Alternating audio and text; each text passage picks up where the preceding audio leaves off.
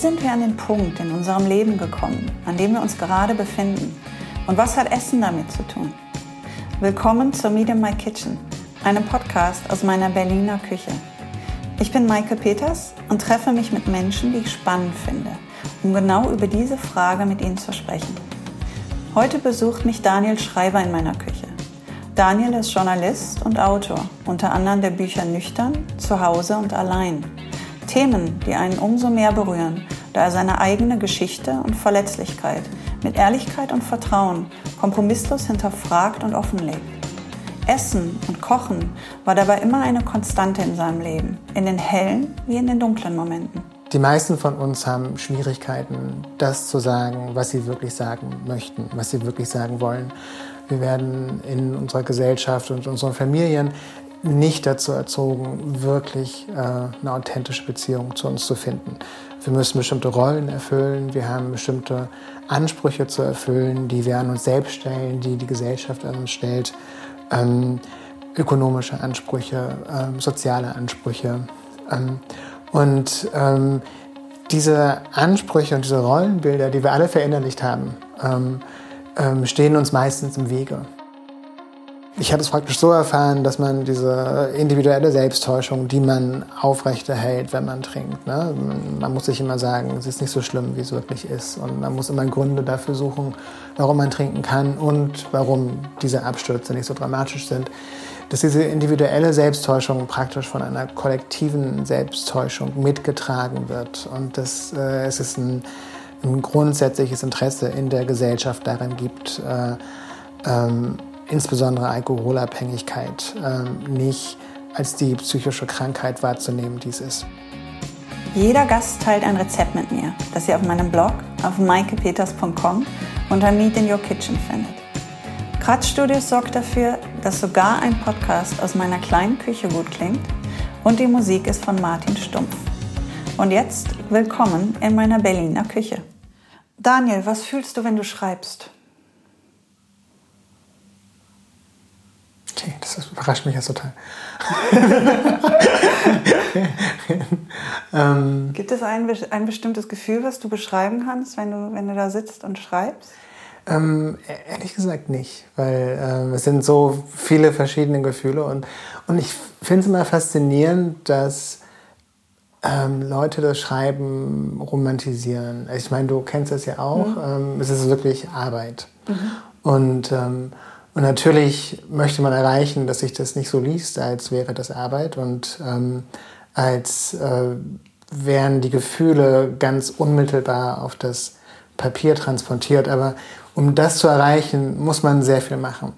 Und ähm, das hat weniger mit Gefühl zu tun ähm, als mit, mit Handwerk, mit Konzentration, mit ähm, sich besti bestimmte Zeit geben, um das hinzubekommen ähm, damit, dass man nach ein paar Tagen, nach ein paar Wochen und nach ein paar Monaten wieder drauf schaut und, äh, und das nochmal überprüft, ob das funktioniert.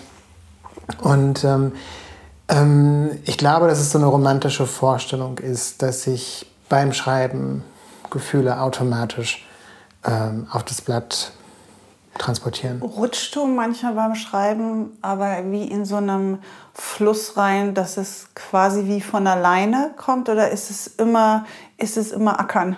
Ist es immer ein sehr, also ist es, ist es immer schwer und erschöpfend oder ist es manchmal wie so ein, ein leichter Fluss auch, in den man reinrutscht? Also ich glaube, Oder dass, es romantisieren ja, zu wollen. Ja.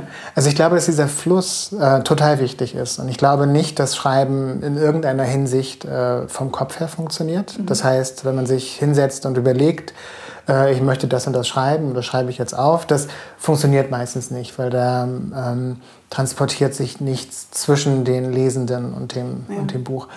Ähm, und das heißt, du musst genau in diesen Fluss kommen. Und es geht genau darum, ähm, eine bestimmte Instanz in dir selbst ähm, ähm, daran anzudocken äh, oder der eine Stimme zu geben, äh, die sonst nicht wirklich eine Stimme hat. Und ähm, das heißt, man muss eine gewisse Beziehung zu seinem Unbewussten ähm, aufrechterhalten und dazu finden. Ähm, aber alles, was danach kommt, ähm, das ist Arbeit. Und das Interessante ist, dass äh, das, was man dann aufschreibt, ähm, das lässt sich sicherlich lesen und das kann manchmal sogar gut sein, ähm, aber das ähm, ist trotzdem nicht so gut, dass man das veröffentlichen kann. Und was genauso wichtig beim Schreiben, neben der Inspiration, so to say, ist, ist genau diese Arbeit. Ja. Aber dieses, dieses Andocken ans, ans Unbewusste, ist es für dich ein, ähm, weißt du, welche Mechanismen du lostreten musst, damit du da in diese erste Phase quasi erstmal reinkommst? Klappt das immer? Nee, ähm, das, nee, das klappt. Ich glaube, es kann gar nicht, auch kann gar nicht immer klappen.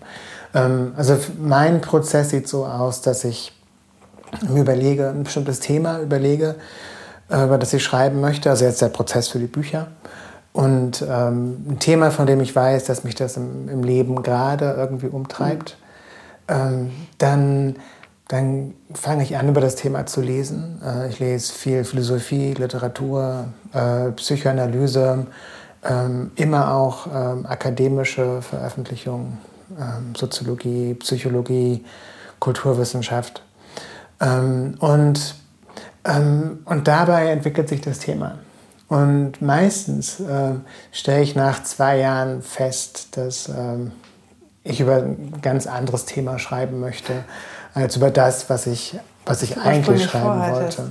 Und, ähm, das ist aber ein sehr gutes Zeichen, äh, weil du dich dann so entwickelt hast, dass du dann dahin gestoßen bist sozusagen, worüber du wirklich schreiben möchtest. Und ich glaube, die meisten von uns haben Schwierigkeiten, das zu sagen, was sie wirklich sagen möchten, was sie wirklich sagen wollen. Wir werden in unserer Gesellschaft und unseren Familien nicht dazu erzogen, wirklich äh, eine authentische Beziehung zu uns zu finden. Wir müssen bestimmte Rollen erfüllen, wir haben bestimmte Ansprüche zu erfüllen, die wir an uns selbst stellen, die die Gesellschaft an uns stellt. Ähm, ökonomische Ansprüche, ähm, soziale Ansprüche. Ähm, und ähm, diese Ansprüche und diese Rollenbilder, die wir alle verinnerlicht haben, ähm, ähm, stehen uns meistens im Wege. Ja. Und ich glaube, dass ähm, also mein Projekt des Schreibens ist tatsächlich hinter diese Rollenbilder zu schauen und, und zu gucken, ja, was ich wirklich sagen möchte, aber nicht um das zu sagen, was ich sagen möchte, sondern um den Lesenden äh, ja, die richtigen Fragen zu stellen und praktisch zu zeigen, äh, wie man dorthin kommen kann oder äh, mein, meiner autobiografischen Geschichten als, ähm, ja, als eine Anregung zu nehmen, als ähm, eine Möglichkeit, äh, etwas zu erfahren, ähm, um sich selbst zu fragen. Und und um selbst nach innen schauen zu können. Aber du setzt sie immer, ich meine, das merkt man in deinen Büchern auch, wo wir gleich drüber sprechen werden, du setzt sie immer in den Kontext zu, zu der Welt da draußen, wie du gesagt hast. Du schaust dir andere Literatur an, du schaust dir Fachliteratur an. Das ist jetzt nicht nur Daniel mit, mit seiner eigenen Geschichte genau. und nur diese, diese Gefühle, nur diese Erfahrungen, sondern es ist halt immer dieser Dialog mit dem, was ich in deinen Büchern sehr spannend finde. Das ist halt immer, es ist sehr viel von dir, es ist sehr, sehr persönlich. Aber es ist halt immer dieser, dieser Spannungsbogen zwischen dir und, und der Welt da draußen und was andere da, dazu gedacht haben. Ähm, ich würde gerne ein bisschen an deine Anfänge mal gehen. Du bist 77 in Mecklenburg-Vorpommern ja. geboren, dort aufgewachsen. Ja. Ist deine Kindheit ländlich, dörflich oder bist du in der Stadt aufgewachsen? Wie, wie, wie, wie war dein Leben? Sehr dörflich. Ähm, also das Dorf, in dem ich aufgewachsen bin, hatte, glaube ich, 200 Einwohner. Okay, sehr dürflich. Ähm, also, ähm, und ähm, das war sehr schön und sehr ähm, dramatisch gleichzeitig. Da können wir vielleicht noch mal drüber reden. Also ich, man hat mir schon als kleines Kind angemerkt, dass ich mal schwul werden würde. Und das war in den 80er Jahren in Mecklenburg-Vorpommern auf dem Land ähm, skandalös und hat äh, sehr viele dramatische Entwicklungen nach sich gezogen. Aber ich bin in einer sehr großen Familie aufgewachsen, in der ich mich auch sehr aufgehoben gefühlt habe. Ähm, meine, wir haben Tiere gehabt. Äh, wir haben, also meine Mutter hat zwei große Gärten gehabt äh, oder hat sie, hat einen hat sie noch. Und ähm, das war, das war sehr schön für mich. Und ich habe ähm, ähm, Also, also du hast gemerkt, die, du hast in der Familie und in dem, in dem familiären Umfeld hast du schon dich aufgehoben gefühlt. Ja, absolut, absolut, absolut. Hat dir das auch den, dich bestärkt darin, so zu sein, wie du bist und rauszukommen mit dem, wie du bist und nichts zurückzuhalten von dem, was du bist? Ja, aber es war auch kein geradliniger, geradliniger Prozess. Ja. Ähm, also das, ähm, also ich meine, ich habe äh, elf Jahre Psychoanalyse gemacht. Ich bin holprig, aber alle, alle Wege, fast alle Wege, Wege im Leben sind holprig. Nicht eins. Und ähm, ich musste irgendwie nach Amerika ziehen, um genug Abstand zu gewinnen. Also, drei Bücher schreiben. drei, äh, das heißt, da, da musste schon viel passieren. Ähm, aber ja, aber genau, aber was ich sagen wollte, dieses Landleben, es war ambivalent, aber was ich also immer mehr merke auch, ist, äh, wie sehr ich das, ähm, ähm, also diese, ähm, das Praktische daran wirklich liebe. Also ich war jetzt am Wochenende meine, meine Eltern und meine Schwester besuchen ähm, und ähm, habe dann von meiner Mutter einen großen Eimer bekommen. Ich durfte in den Garten gehen, mir alles aussuchen, alles abpflücken, was ich wollte. Und bei meiner Schwester genauso. Und ja. die hat auch noch so drei Gewächshäuser. Und ähm, bin dann am Abend wieder nach Hause gekommen und meine ganze Küche war total. meine ganze Küche war voll sehr, sehr schön Helios-Äpfeln und Victoria Luise Pflaumen und äh, du kennst auch die ganzen Tomaten. Namen. Ja, das also kommt durch das Gärtnern tatsächlich. Das erklärt doch, weil du in, dein, ja. in dem ähm, im Buch allein, wo wir auch gleich darüber reden werden, da beschreibst du ja, oder das, ja. das Gärtnern, Gärtnern ist ja ein wichtiger Teil. Sind, da, da, liegt der Ursprung bei deiner Mutter im Garten? Definitiv, genau. Und da liegt auch der Ursprung zum Kochen. Sie ist eine sehr gute Köchin. Und ich glaube, ähm, also mein Eindruck ist beim, beim Kochen, also wenn ich, also wenn ich nicht wüsste, wie meine Mutter kocht, ähm, und nicht erfahren hätte, wie was zu schmecken hat. Also wann Früchte wirklich reif sind. Ähm, ähm, dass, dass bestimmte Gemüse klein, jung viel, viel besser schmecken als groß und äh, massig. Ähm, wenn ich nicht wüsste, wie, äh, wie man mit bestimmten Fleischsorten umgeht, äh, wie wenn ich nicht wüsste, wie gesalzenes, also äh, Entschuldigung. Macht nichts. Ähm, Mikrofon wenn, liegt sicher auf dem Boden. Alles gut. Wenn ich nicht wüsste, wie ähm, ja, wie was zu schmecken hat, wenn es richtig gesalzen ist, wenn es richtig gewürzt ist. Ähm, also ich glaube, dann hätte ich nie das Kochen für mich so entdeckt. Ähm, also sie hat das schon erstmal geprägt oder auch erstmal definiert, so und so. Ja. Also das ist wie so das Archiv, wo du jetzt hin zurückgehen kannst. Genau, also das ist die, die Grundgrammatik die sozusagen. Ja. Ne? Also die Grammatik des Geschmacks. Und, ja. Hast du mit ihr gekocht? Ähm, ich habe zugeguckt, aber sie, äh, selbst bis heute, äh, ist sie nicht. Sie lässt sich nicht in die Töpfe schauen. nee, nee. Und ist auch komplett unehrlich, wenn es um Rezepte geht. Ehrlich? Das ist wirklich, Echt, das gibt dir kein Rezept. das ist so. Nee, das ist so. Und oh. sie sagt dann immer, ja, ja, und das macht man so und das macht man so. Und man weiß ganz genau, nee, du hast irgendwie eine wichtige Sache ausgelassen. sie teilt, sie ist ja wie, wie, wie ein Michelin-Sterne-Chef hier. so die restlichen zwei Zutaten, die sage ich nicht. Genau.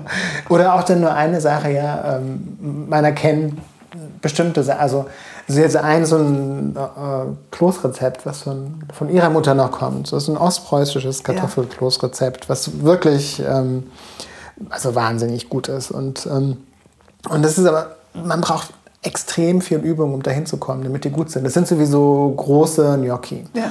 Und, ähm, und das Problem ist, man muss irgendwann lernen, äh, daran, wie sie aussehen, äh, zu verstehen, dass sie fertig sind. Und da geht es um so eine Porengröße.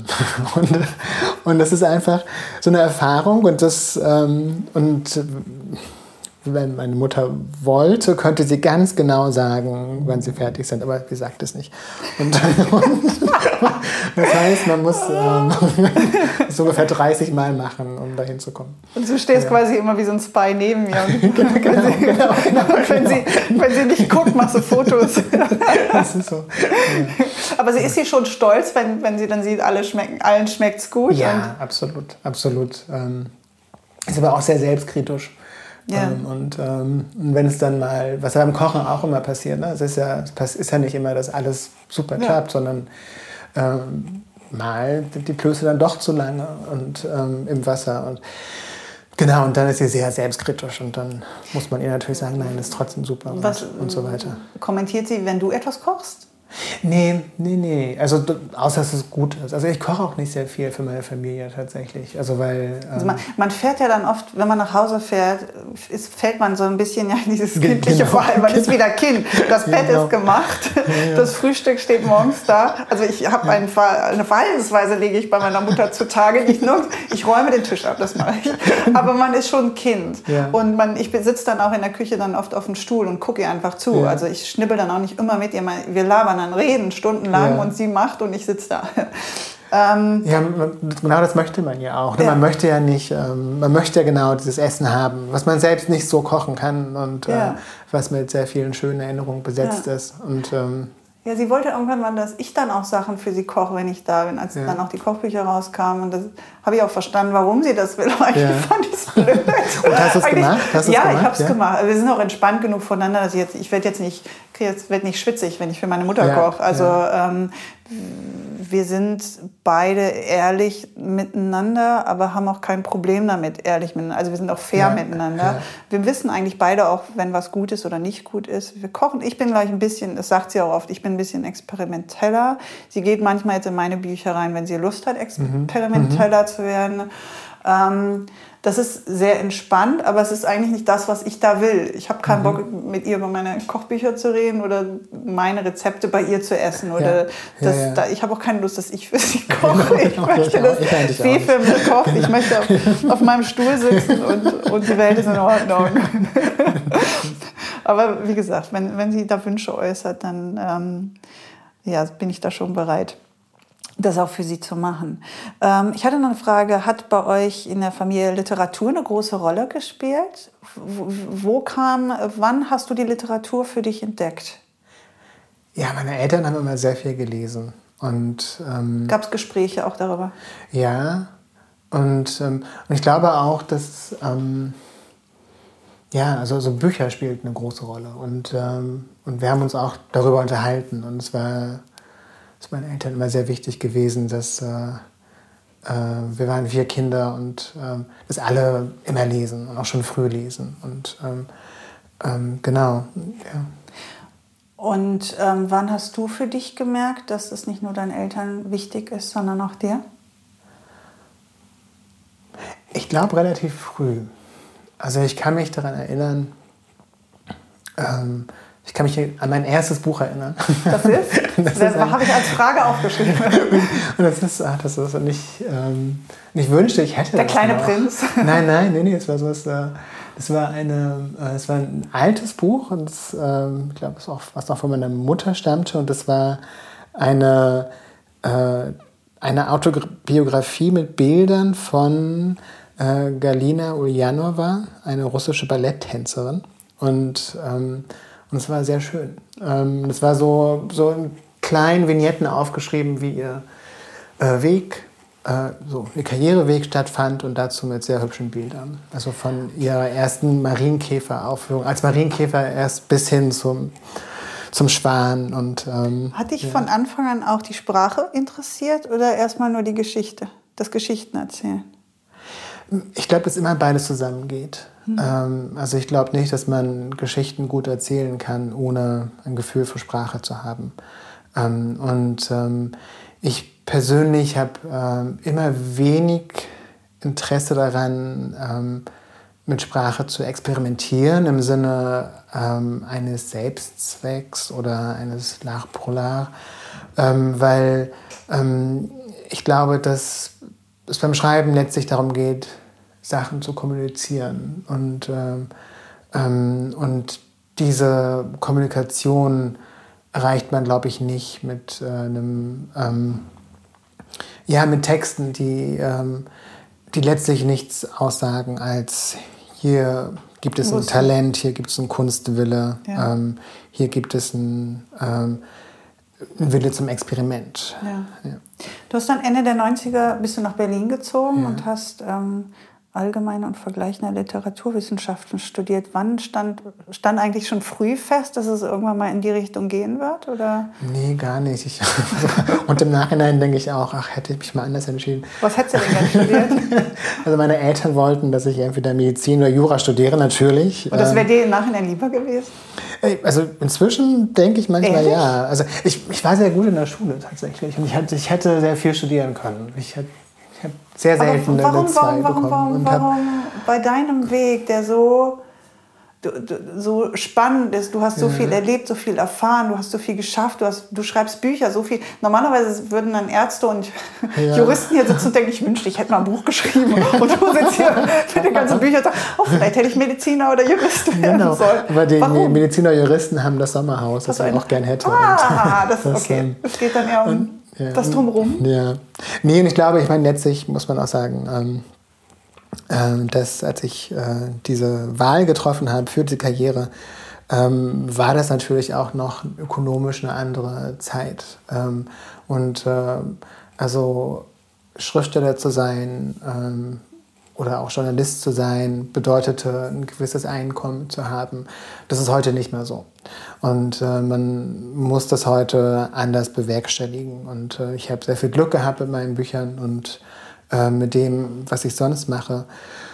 Ähm, und ich übersetze auch und äh, schreibe auch für Kunstmagazine. Und ähm, genau. Ähm, und, aber ich denke oft, ich wünsche mir oft, dass, das, dass damit eine größere ökonomische Sicherheit verbunden wäre.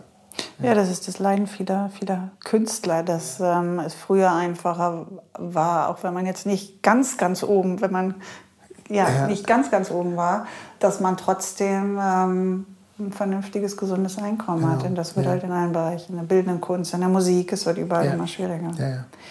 Ähm, du bist dann, bist du relativ flott nach dem Studium nach New York gegangen oder hast du erstmal eine Zeit lang in Berlin verbracht? Nee, ich habe ähm, hab auch in New York studiert, an der NYU. Ah. Also ich bin ähm, 2001 ähm, mit einem Stipendium nach ähm, New York und ähm, habe da meinen Ex-Freund kennengelernt und bin dann ähm, noch für ein Jahr zurück nach Berlin und ich hatte hier eine Stelle an der Uni dann. Ähm, und bin dann aber wieder zurück nach New York. Und, warum, warum Amerika? Weiß ich gar nicht. Ich, ich kann es gar nicht sagen. Und einer hat gesagt, du kannst nach New York und du hast gesagt, ja. ja. Ich wollte gar nicht nach New York, das war ganz interessant. Du wolltest also ich, nicht nach Nee, das war wirklich, also im Nachhinein weiß ich auch nicht, aber ich wollte Professor werden. Und, ähm, und ich äh, habe mich sehr wohl gefühlt äh, in diesem ganzen akademischen Setting. Und ähm, ähm, hatte auch bestimmte Themen, ähm, zu denen ich forschen wollte. Und, ähm, und dann, ich wollte eigentlich nach Berkeley, und, äh, um ganz in Ruhe meine Magisterarbeit zu schreiben. Und ähm, und dann hat ähm, die Stipendienvergabestelle aber gesagt, nee, nee, ähm, NYU. Und dann dachte ich, ja, okay, ja. Und dann, und dann war ich aber zwei Tage da und dann dachte ich, nee, schon, schon gut so. Hallo, ich meine, du, warst in, du warst in New York, du hast in Brooklyn gewohnt. Ich meine, normalerweise kommen Leute irgendwo in die Pampa und denken, warum nicht New York? Nee. Aber es war dann und, doch ein äh, lauter und wilder, als du dir das vielleicht in Berkeley und so vorgestellt Viel hat. wilder. Nee, und das hat mein Leben natürlich komplett geändert. Ähm, also zum einen, was ähm, wichtig war, war, dass ähm, zwei Wochen nach meiner Ankunft, also ähm, ähm, gab es diese Terroranschläge ähm, am World Trade Center, ja. äh, die, also im Nachhinein glaube ich, dass sie wahnsinnig viel geändert haben. Also zwei Monate später oder ein Monat später nach den Anschlägen ich habe auch meinen Ex-Freund kennengelernt und die ganze Stadt hat sich so ähm, verpartnert sozusagen. Und ähm, ähm, ich glaube, dass dieses äh, Trauma dann auch zu was geführt hat, zu so einer größeren Bindung an die Stadt, an, ähm, an meinen Ex-Freund. Und ähm, genau, aber das ist nur ein Aspekt davon. Du warst davon. aber in der ja. Stadt, als es passiert genau, ist. Genau, genau, ja. Ähm, ich stand auf dem Dach und habe geraucht, ähm, weil man in der Wohnung nicht rauchen durfte.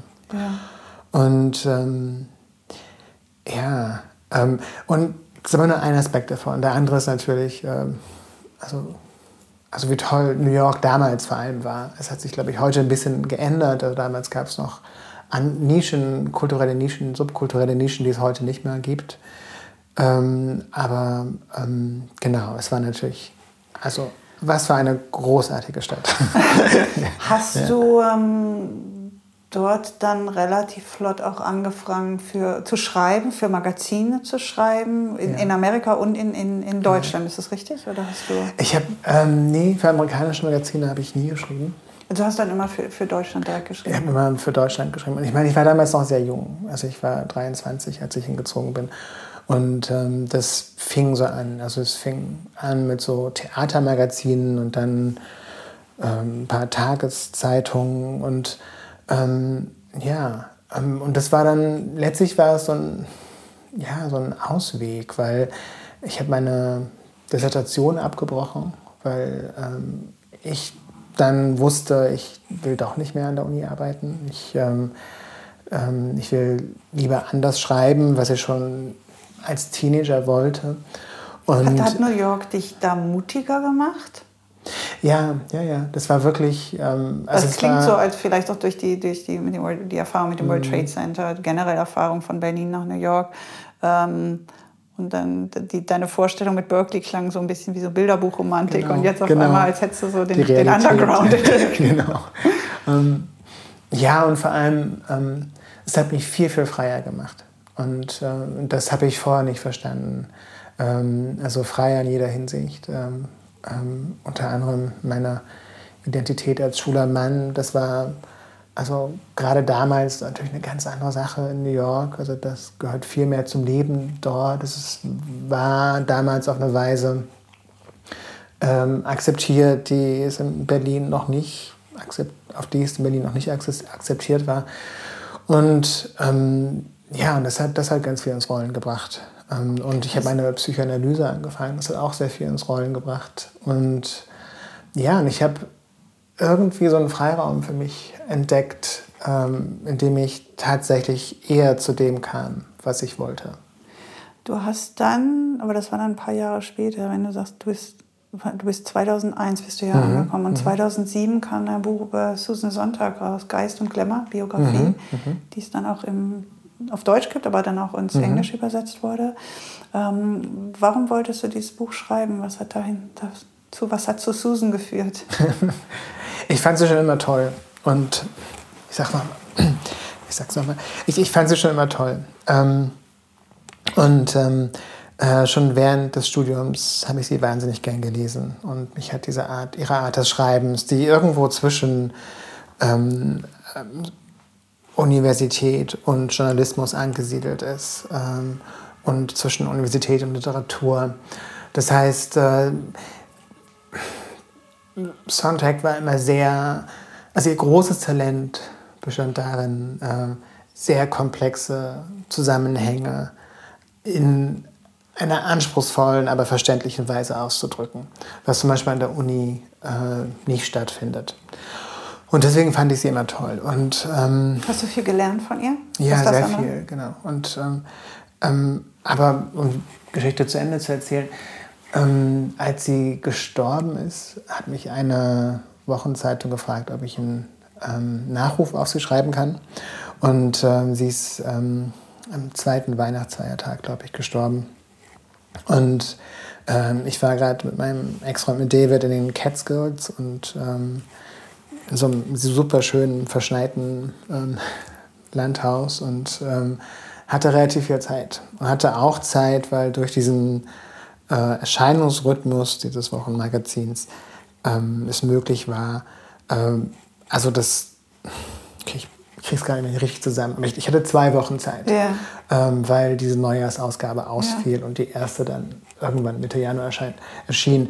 Und, ähm, ähm, und, und ich hatte so ein ähm, Nexus Lexis Account oder mein Ex-Freund hatte den. Das ist so, ein, äh, so eine Datenbank, wo man alle ähm, äh, Artikel, Zeitungs- und Zeitschriftenartikel, amerikanische Zeitungs- und Zeitschriftenartikel äh, finden kann und, ähm, und habe mich da so eingearbeitet. Und es war wie so ein, ein Rausch. Und ich habe alle Interviews mit ihr gelesen. Und äh, ich kannte fast alle ihre Bücher ohnehin, ohnehin und ähm, habe dann den Nachruf geschrieben. Und äh, während dieses Nachrufs ist mir aufgefallen, dass äh, ich möchte eigentlich mehr über sie schreiben. Ja. Wie lange hast du an dem Buch gearbeitet?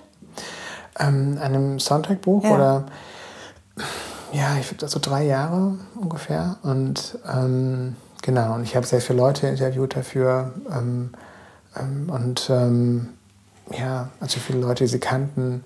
Was nicht einfach war, also gerade natürlich, äh, weil es sehr kurz nach ihrem Tod ja. war und ja. äh, weil äh, ihre, ihr Nachlass äh, für zehn Jahre gesperrt war. Ähm, ich habe mit ihrem Sohn geredet, ich habe ähm, mit vielen Freunden von ihr geredet und Freundinnen. Und ähm, ja. Danach hat es aber nochmal fünf Jahre gedauert, bis dann deine, dein erstes Buch dann über dich rausgekommen ja. ist. Ne? Das waren dann fünf Jahre. Ähm, aber war das Buch über Susan für dich so die Bestätigung, ja, ich möchte Bücher schreiben? Ist da was, ist da was passiert, dass du gedacht hast, du möchtest da weiter in die Richtung, in die Richtung arbeiten? Mm, ja. Oder erstmal so ein bisschen, weil dann waren ja fünf Jahre Pause, war erstmal so ein, mm. hast du erstmal Respekt vorgehabt und gedacht, du brauchst jetzt auch eine Pause. Ich muss sagen, dass das, ähm, das Sontag-Buch wahnsinnig viel Kraft gekostet hat. Und, ja. ähm, ähm, und es ist sehr viel in diesen fünf Jahren passiert. Also ja. mein Ex-Freund und ich haben uns getrennt. Ähm, ich habe noch ein, ein Jahr in, äh, weiter in New York äh, allein gelebt. Ähm, dann ähm, wurde das Buch ziemlich erfolgreich in Deutschland. und wovon ich in New York natürlich dann nicht viel mitbekommen habe. Ähm, und, ähm, und es ist die Finanzkrise 2008 passiert, ja. wo sich die Stadt komplett verändert hat. Und, ähm, und wir werden gleich darüber reden, aber ich habe das meiste meines Gelds in New York als Private Chef verdient. Und, ähm, und das war eine Sache, die dann während der Finanzkrise einfach weniger wurde, weil äh, die Leute, für die ich gekocht habe, ähm, Kein halt, Geld mehr hatten. Die hatten alle noch Geld, aber die mussten oder die wollten sparen, weil sie halt ja. ihr Landhaus in den Hemdnis nicht vermieten konnten diesen Sommer oder weil irgendwie die Aktienkurse so gefallen sind und, ähm, und ähm, es war dann so in Mode zu sparen. das war sich so komisch. For change. Genau, genau. Und so und die, die Ernsthaftigkeit zu zeigen, dass es jetzt wirklich eine andere Situation ist. Und äh, natürlich hat man dann an, an den Private Chef gespart. Und ähm, unter anderem, also, also Familien, für die ich seit drei Jahren gekocht hatte. Die, die, das war dann auch nicht die, äh, ein besonderer Braten am Wochenende, sondern du hast wirklich tagtäglich für die gekocht? Nee, das war, also ich, es gab so zwei verschiedene Modelle sozusagen. Also zum einen für, ich hatte zwei Familien, für die ich äh, zweimal die Woche was gekocht habe und dann in den Kühlschrank gestellt habe, um es, damit dieses Entschuldigung, mein, mein Magen macht so Geräusche. Wir reden über das Essen und mein genau, Magen sagt, man Hunger. genau. Ähm, und äh, genau. Aber du hast dann eher, ähm, hast, du, hast du deutsche Sachen für die gekocht? Nein, oder? nein, gar nicht. Gar nicht. Ähm, und ähm, ähm, eher so französisch-amerikanische. Und ähm, genau, also das war das eine Modell und die haben sich dann Sachen aufgewärmt und das war wirklich so Alltagsessen, ja. auch gesund und, und so weiter. Und das andere Modell war dann ähm, äh, so Dinnerpartys und das habe ich viel mhm. lieber gemacht tatsächlich. Also Wie groß? Das, also bis zu 15 Leute habe okay. ich hinbekommen und ähm, das war unfassbar viel Arbeit, wie du dir vorstellen ja. kannst. Ähm, aber es war toll und das äh, war auch so ein bisschen eine Mode, weil ich habe für so für viele so Upper East Side Ladies. Sie waren alle in der Upper East Side, weil es fing an mit einer Bekannten von uns, die mich dann empfohlen hat, für die ich auch gekocht habe und die hat mich dann mit all ihren Freundinnen empfohlen. Ja. Und es war da so, so eine Mode, so kleine Privatessen zu geben. Ja. Und dann hat man halt ein sehr großes Budget gehabt und konnte zu Dina und Luca und ein paar Austern kaufen und ähm, aber ähm, was, was hat dir die, die Sicherheit gegeben, das, äh, das, das zu machen? War das das Kochen deiner Mutter? War das all das, was du in deiner Kindheit erfahren hast? Ähm, was dir quasi so dieses, ja, wo, wo du wusstest, ich habe genug im Rucksack, um das auf die Reihe zu bekommen? Ja und nein. Also ich, ähm, als ich nach New York gekommen bin, ähm, hatte ich eine relativ depressive Phase. Mhm. Und ähm, und da ist was passiert ähm, mit dem Essen, ähm, was mir sehr geholfen hat. Also ich habe angefangen, den La Rousse Gastronomique durchzukochen und habe ähm, also praktisch jeden Abend gekocht. Also ich hab, bin jeden Tag entweder auf den Markt oder in einen Supermarkt gegangen, um Sachen einzukaufen und neue Rezepte auszuprobieren. Und das hat mir sehr viel Kraft gegeben. Ja. Und, ähm, und dabei ähm, genau, habe ich sehr viel gelernt. Ja. Und, ähm, äh, und auch auf eine Weise, auf ich habe danach dann dabei auch gemerkt, ich habe dann auch so für unsere Freunde natürlich so Essen gegeben und so ja. weiter. Und ich habe dabei gemerkt, nee, ich kann das schon. Und, oder ich kann das ja gut. Und, ähm, und dann fing es, mein, mein Ex-Freund war äh, Filmemacher oder ist Filmemacher und äh, wir haben einen Film gedreht, äh, einen Kurzfilm für drei Tage aus so einem Landhaus dieser besagten Bekannten. Ähm, sehr großes Landhaus mit zehn Zimmern und einem eigenen See. Und, ähm, und ich habe das Catering gemacht für die Filmcrew und die Schauspielerin. Und, ähm, und Victoria hieß sie, ähm, ähm, hat dann gefragt, ob sie mitessen dürfen. Und so fing das an. Ah, sie war also, begeistert. Genau. ja. Wie schön. Das ist aber ähm, das ist so witzig, dass so viele Menschen Essen oft in ihrer Lebensgeschichte irgendwo, auch im, im Beruflichen manchmal irgendwann ja. drin haben, weil es halt etwas ist, selbst wenn man es nicht gelernt hat, was man irgendwie so tief in sich drin hat, weil, man, weil jeder es auf irgendeine Art und Weise sehr intensiv erfahren hat. Ich würde gerne noch mehr darüber reden, aber wir müssen, wir müssen, wir müssen.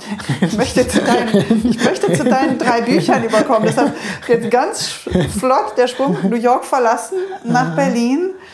Ähm, 2014 ist Nüchtern mhm. rausgekommen, das Buch über das Trinken und das Glück. 2017 ist zu Hause rausgekommen, die Suche nach dem Ort, an dem wir leben wollen. Ich würde gern über Nüchtern etwas mhm. mit dir reden. Ähm, was hat dich bewegt, das Buch zu schreiben? Ja, dass ich zu viel getrunken habe und aufgehört habe zu trinken, tatsächlich. Ähm, ich bin, ich habe 2008 ein, ein Jobangebot in Berlin bekommen und bin dann wieder zurück und ähm, habe dann vier Jahre lang sehr intensiv ähm, und sehr viel gearbeitet ähm, als Redakteur. Ähm, und ich habe davor tatsächlich viel mehr gearbeitet, aber es war immer für mich und, ähm, ähm, und Sachen, die ich wirklich machen wollte. Und diese Redakteurs- und Karriere oder die journalistische Karriere, die äh, war mir wichtig, aber äh, es hat mich auch in so größere persönliche Probleme gestürzt. Und ähm, das wurde begleitet ähm, ja, von dem Umstand, dass ich ähm, immer weniger Zugriff darauf hatte, wie viel ich trank. Ja. Und ähm, ich habe das dann sehr zu kontrollieren versucht. Ähm, aber ich hatte ja, viele Blackouts. Ich habe gemerkt, wie unglücklich ich wurde. Ähm, also ich habe, seit ich Teenager bin, Depressionen und aber als ich getrunken habe, äh, waren diese Depressionen äh, unfassbar. Ähm, und mein ganzes Leben wurde von, wirklich von so einem ganz grundsätzlichen Unglück bestimmt. Und ähm, ich hatte einen Freund, der immer mehr trank als ich. Und der war sehr wichtig für mich, weil er mehr trank und weil ich immer sagen konnte, na, nee. Der steht so noch schlimm senkrecht. bin ich, bin ich nicht, genau. Ähm, und äh, genau, und der ist ein halbes Jahr vor mir nüchtern geworden und hat mir dann irgendwann gesagt, ja, komm, komm doch mal mit zu den, den Meetings, zu dem, der Selbsthilfegruppe. Und dann bin ich mitgekommen und da ist mir so wie, von den, wie die Schuppen von den Augen gefallen. Ähm, und ich habe mich äh, sofort identifizieren können und ähm, habe zum ersten Mal in meinem Leben verstanden, ich muss gar nicht trinken. Äh, ich, ähm, ich muss es nicht nur nicht kontrollieren, sondern ich muss es gar nicht machen. Und ja, und nüchtern ähm, ähm, ähm, vollzieht diese Entwicklung nach, ja. äh, vollzieht nach, äh, wie ich aufhöre zu trinken und ähm, ja, wie man sich ein nüchternes Leben aufbauen kann.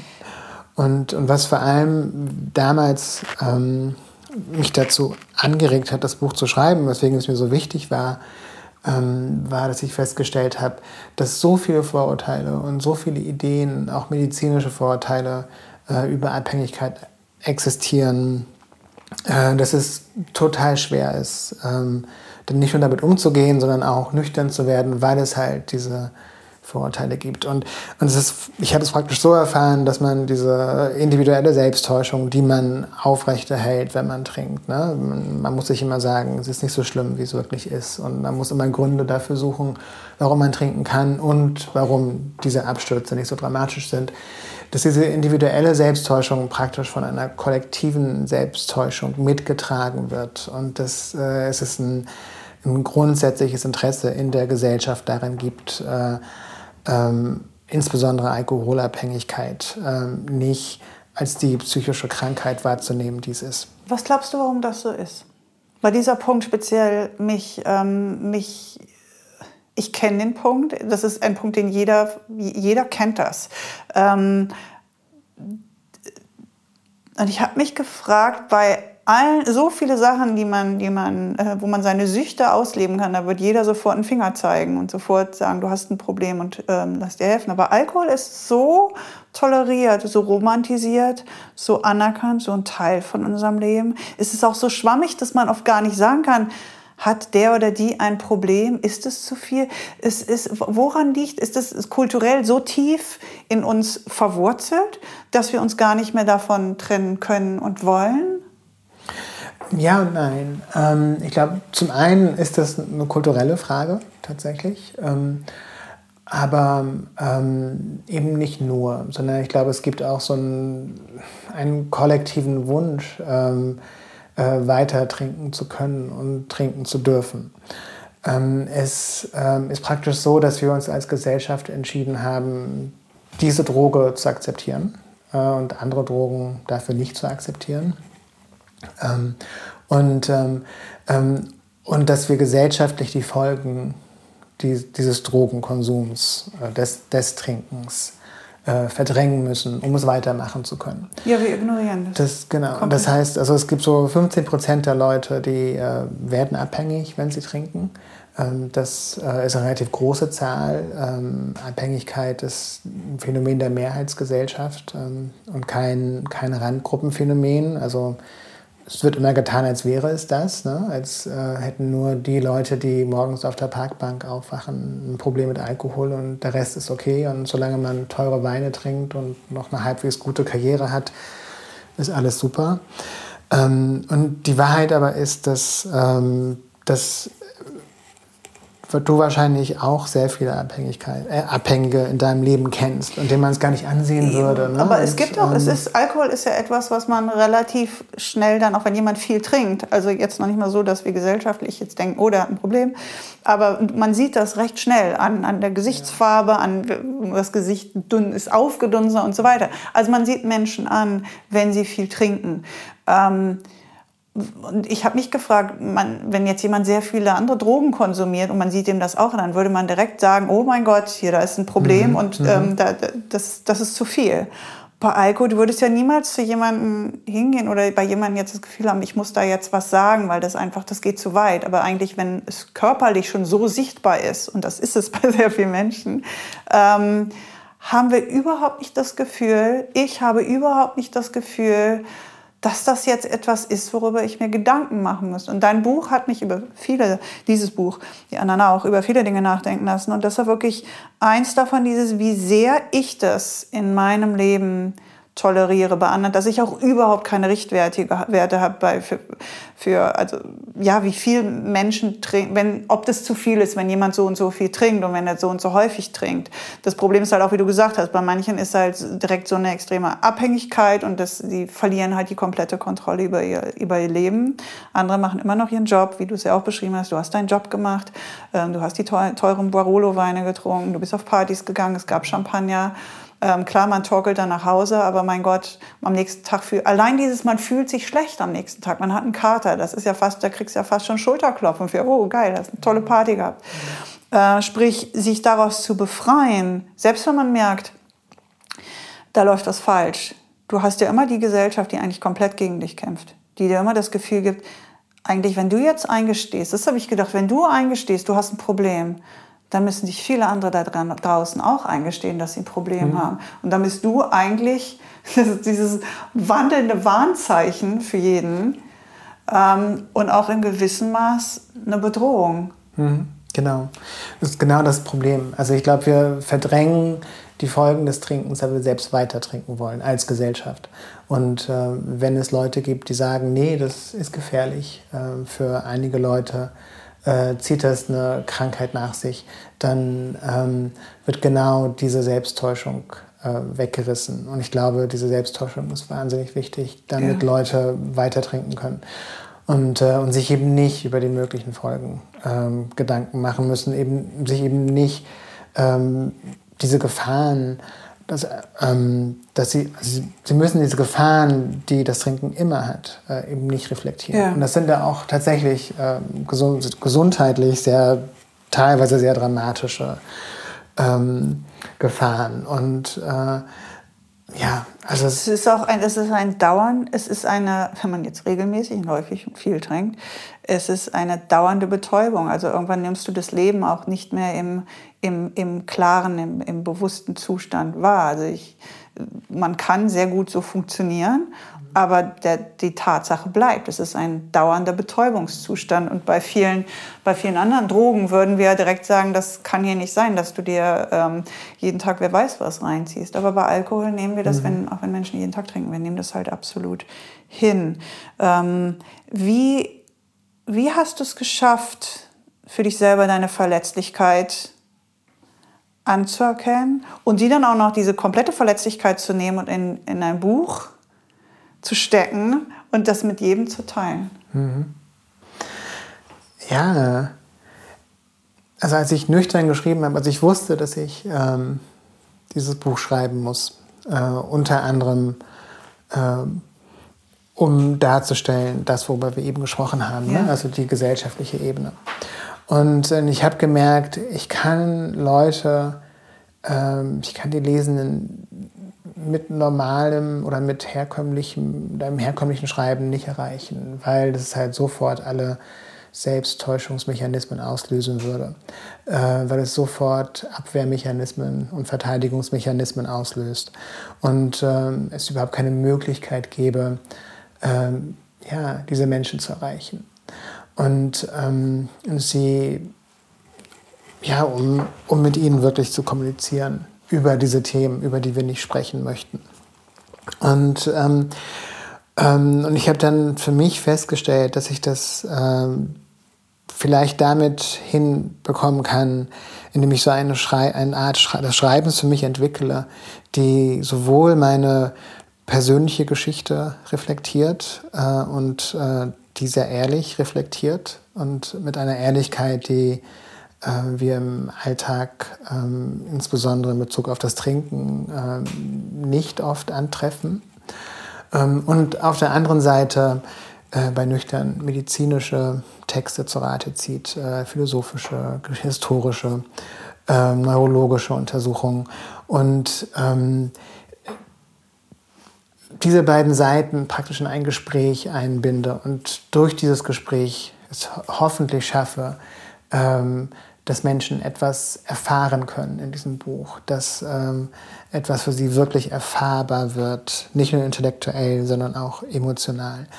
Ähm, und ähm, dass sie vielleicht in dem Buch die richtigen Fragen finden, die Fragen, die sie sich vielleicht selbst gar nicht trauen, sich zu stellen. Gibt es bei Menschen, ähm, wenn, wenn dann diese Entscheidung, wenn man die Entscheidung fällt für sich, man möchte da raus, ähm, ist es bei jedem Menschen anders, die Beweggründe dafür, oder gibt es da Gemeinsamkeiten? Weil ich habe mich gefragt, ist das ein Überlebenswille, dass man irgendwann irgendwas in einem drin, der Körper schreit, noch ein paar Schritte mehr und das war's? Dass es wirklich purer Überlebensinstinkt ist? Was, was ist das, dass ein irgendwann klar werden lässt, ich muss was ändern. Du hast, du hast ja geschrieben, es war nicht ein Punkt bei dir, es war nicht ein isolierter Tiefpunkt, sondern es war eine, eine tiefe Phase. Aber was lässt einen irgendwann diesen Schritt machen und auch gibt einen diese, Schraff, diese, diese Kraft dann, diesen Schritt mhm. durchzuziehen? Also man muss dem vorwegstellen, dass ähm, Abhängigkeit eine psychische Krankheit ist. Ne? Das ist eine Krankheit äh, wie Depression, das ist eine Krankheit wie Schizophrenie. Ähm, das Gehirn erfährt bestimmte Veränderungen. Und ähm, das ist eine Krankheit, die zum Glück mehr erforscht wird jetzt, ähm, aber über die man lange Zeit wenig wusste. Das heißt, ähm, deine Entscheidungskraft hat relativ wenig damit zu tun. Ähm, ich kann mich auch nicht entscheiden, nicht mehr depressiv zu sein. Und ich kann mich auch nicht entscheiden, wenn ich schizophren bin. Aber in deinem Fall war es, du hast entschieden, du bist zu den Meetings und irgendein mhm. Punkt in diesen Meetings Du hast es ja am Anfang ein bisschen belächelt oder am Anfang ja, hattest du ja. diese, diese Selbstschutzmechanismus genau. aus, das ist ja, diesen, die haben es nötig oder das, das ist was, was ich ja, ich gehöre da eigentlich gar nicht hin und irgendwann hast du gemerkt, ich gehöre dahin und das ist auch gut, dass ich dahin gehöre und die, die sind für mich da. Was, was, was ist da passiert in deinem Kopf? Ähm, das war eben keine bewusste Entscheidung, ähm, sondern ähm, also ich habe es so wahrgenommen, dass äh, und ich kenne das auch von vielen anderen Leuten, die, die nüchtern geworden sind, ähm, man hat alle Leute, die zu viel trinken, haben bestimmte Momente der Klarheit. Es sind Momente, in denen man morgens aufwacht und sich an schlimme Sachen erinnert, an die man sich lieber nicht erinnern möchte. Und wo man eigentlich weiß, das möchte ich nicht mehr. Das sind Momente, in denen man durch sein Telefon geht, um zu, herauszufinden, was passiert ist die Nacht zuvor.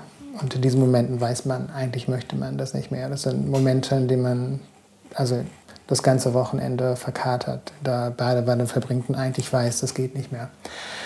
Und das Interessante aber ist, dass diese Momente immer wieder von so einem Selbsttäuschungsmechanismus, von so einer Selbsttäuschungsdynamik überlagert werden.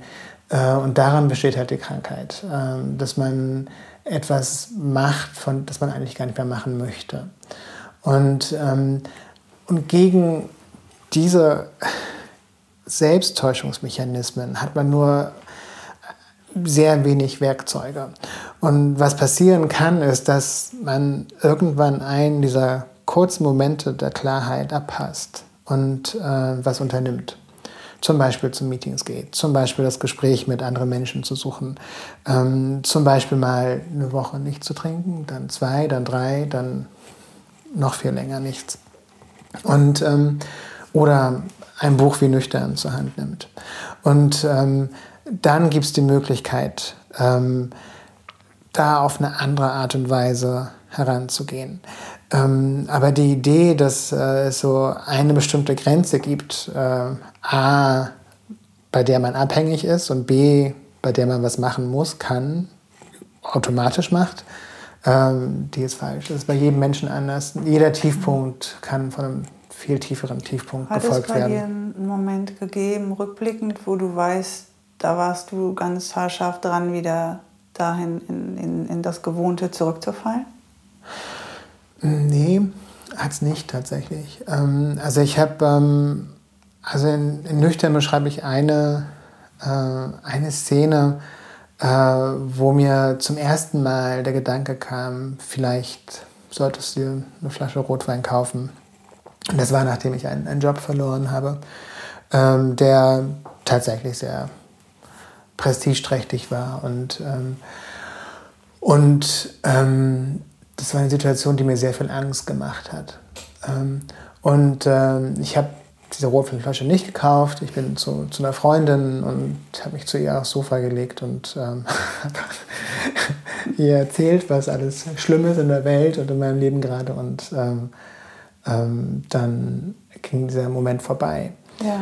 Ähm, und ich glaube, was passiert ist, also der einzige Weg, dass Menschen ihre Abhängigkeit wirklich besiegen können, ist zum einen die Drogen nicht zu konsumieren, die sie konsumieren. Und das heißt alle Drogen, das heißt, ähm, ähm, das heißt Haschisch, alle anderen Drogen, MDMA und so, Koks, Kokain.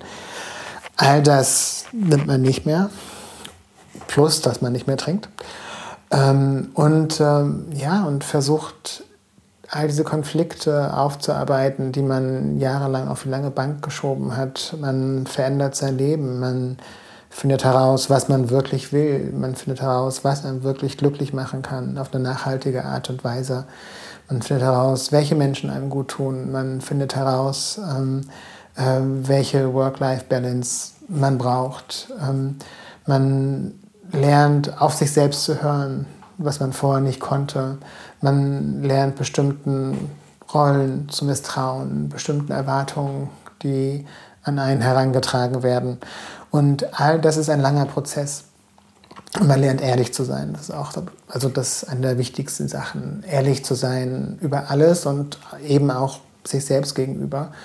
Ähm, was meiner Erfahrung nach so gut wie möglich ist, wenn man regelmäßig trinkt.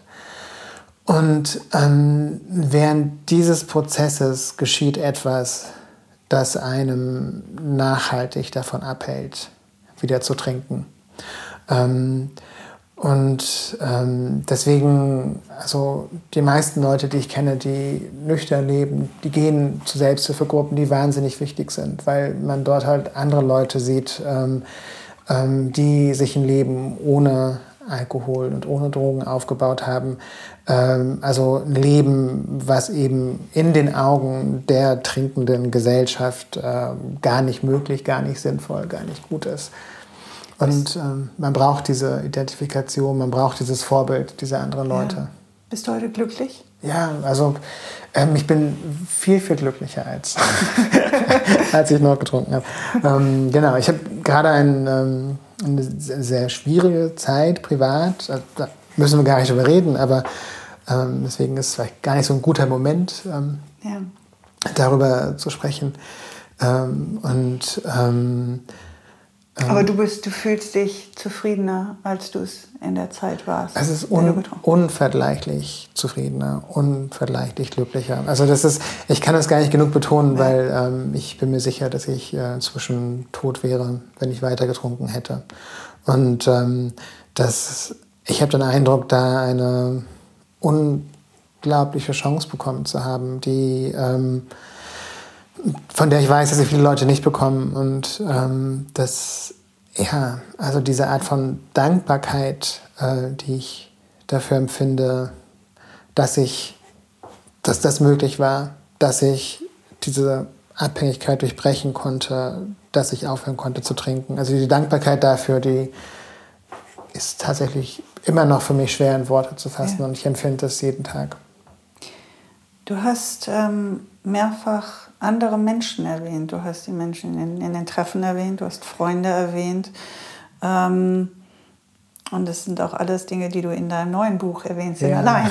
Das Titel Allein, ja. aber es geht ja nicht nur ums Alleinsein. Ja. Und äh, das Buch kommt ähm, jetzt im, im, September raus. Und mhm. du hast das Buch ähm, in der Schweiz geschrieben. Du warst eine Zeit lang in der Schweiz. Du warst im Winter, glaube ich, auf Fuerteventura. Mhm. Hast dort auch, mhm. glaube ich, dran gearbeitet. Mhm. Ähm, also zumindest hat das Buch dich schon mal viel rumgebracht. ähm, was hat dich bewegt, das Buch zu schreiben mhm. jetzt? Wir müssen dazu sagen, also es gab nüchtern, dann mhm. gab es zu Hause, mhm. mhm. wo wir jetzt keine Zeit haben zu reden, aber jetzt kommt allein. Warum kam allein, kommt allein jetzt nach zu Hause? Mhm.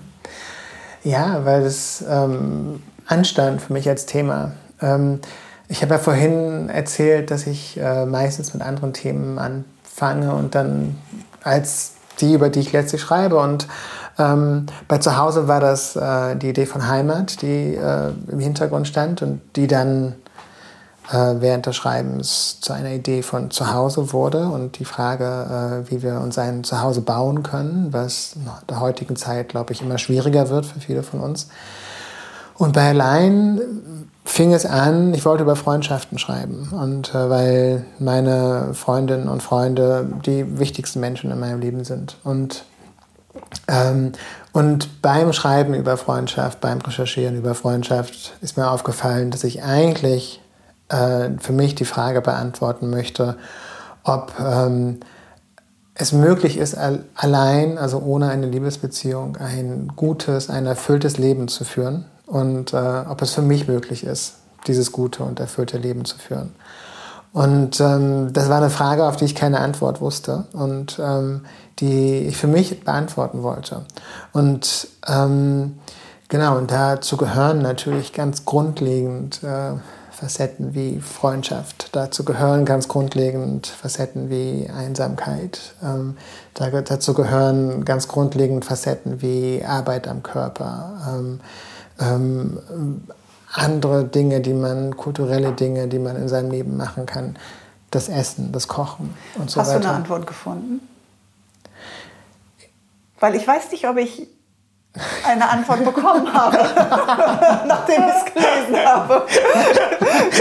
ich habe viele Antworten bekommen. Ich weiß aber nicht, ob du mir diese Antwort gegeben hast.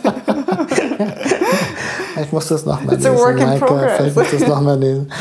Ähm, ich, es ist natürlich letztlich eine Frage, die ich für niemanden beantworten kann. Mhm. Ähm, und äh, also für mich habe ich eine Antwort gefunden und ich steht letztlich auch im Buch drin, aber sie steht nicht als eine Antwort drin, wie ähm, das ist die philosophische Begründung dafür, warum das möglich ist und warum es nicht möglich ist.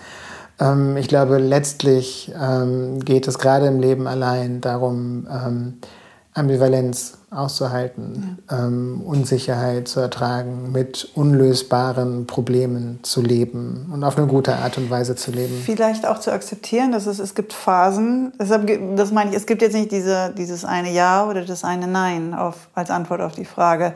Es gibt Phasen, in denen das Alleinsein wunderbar ist, weil man endlich mal Zeit hat, sich wirklich mhm. mit vielen Dingen auseinanderzusetzen, man, mit denen man sich sonst nicht auseinandergesetzt hat.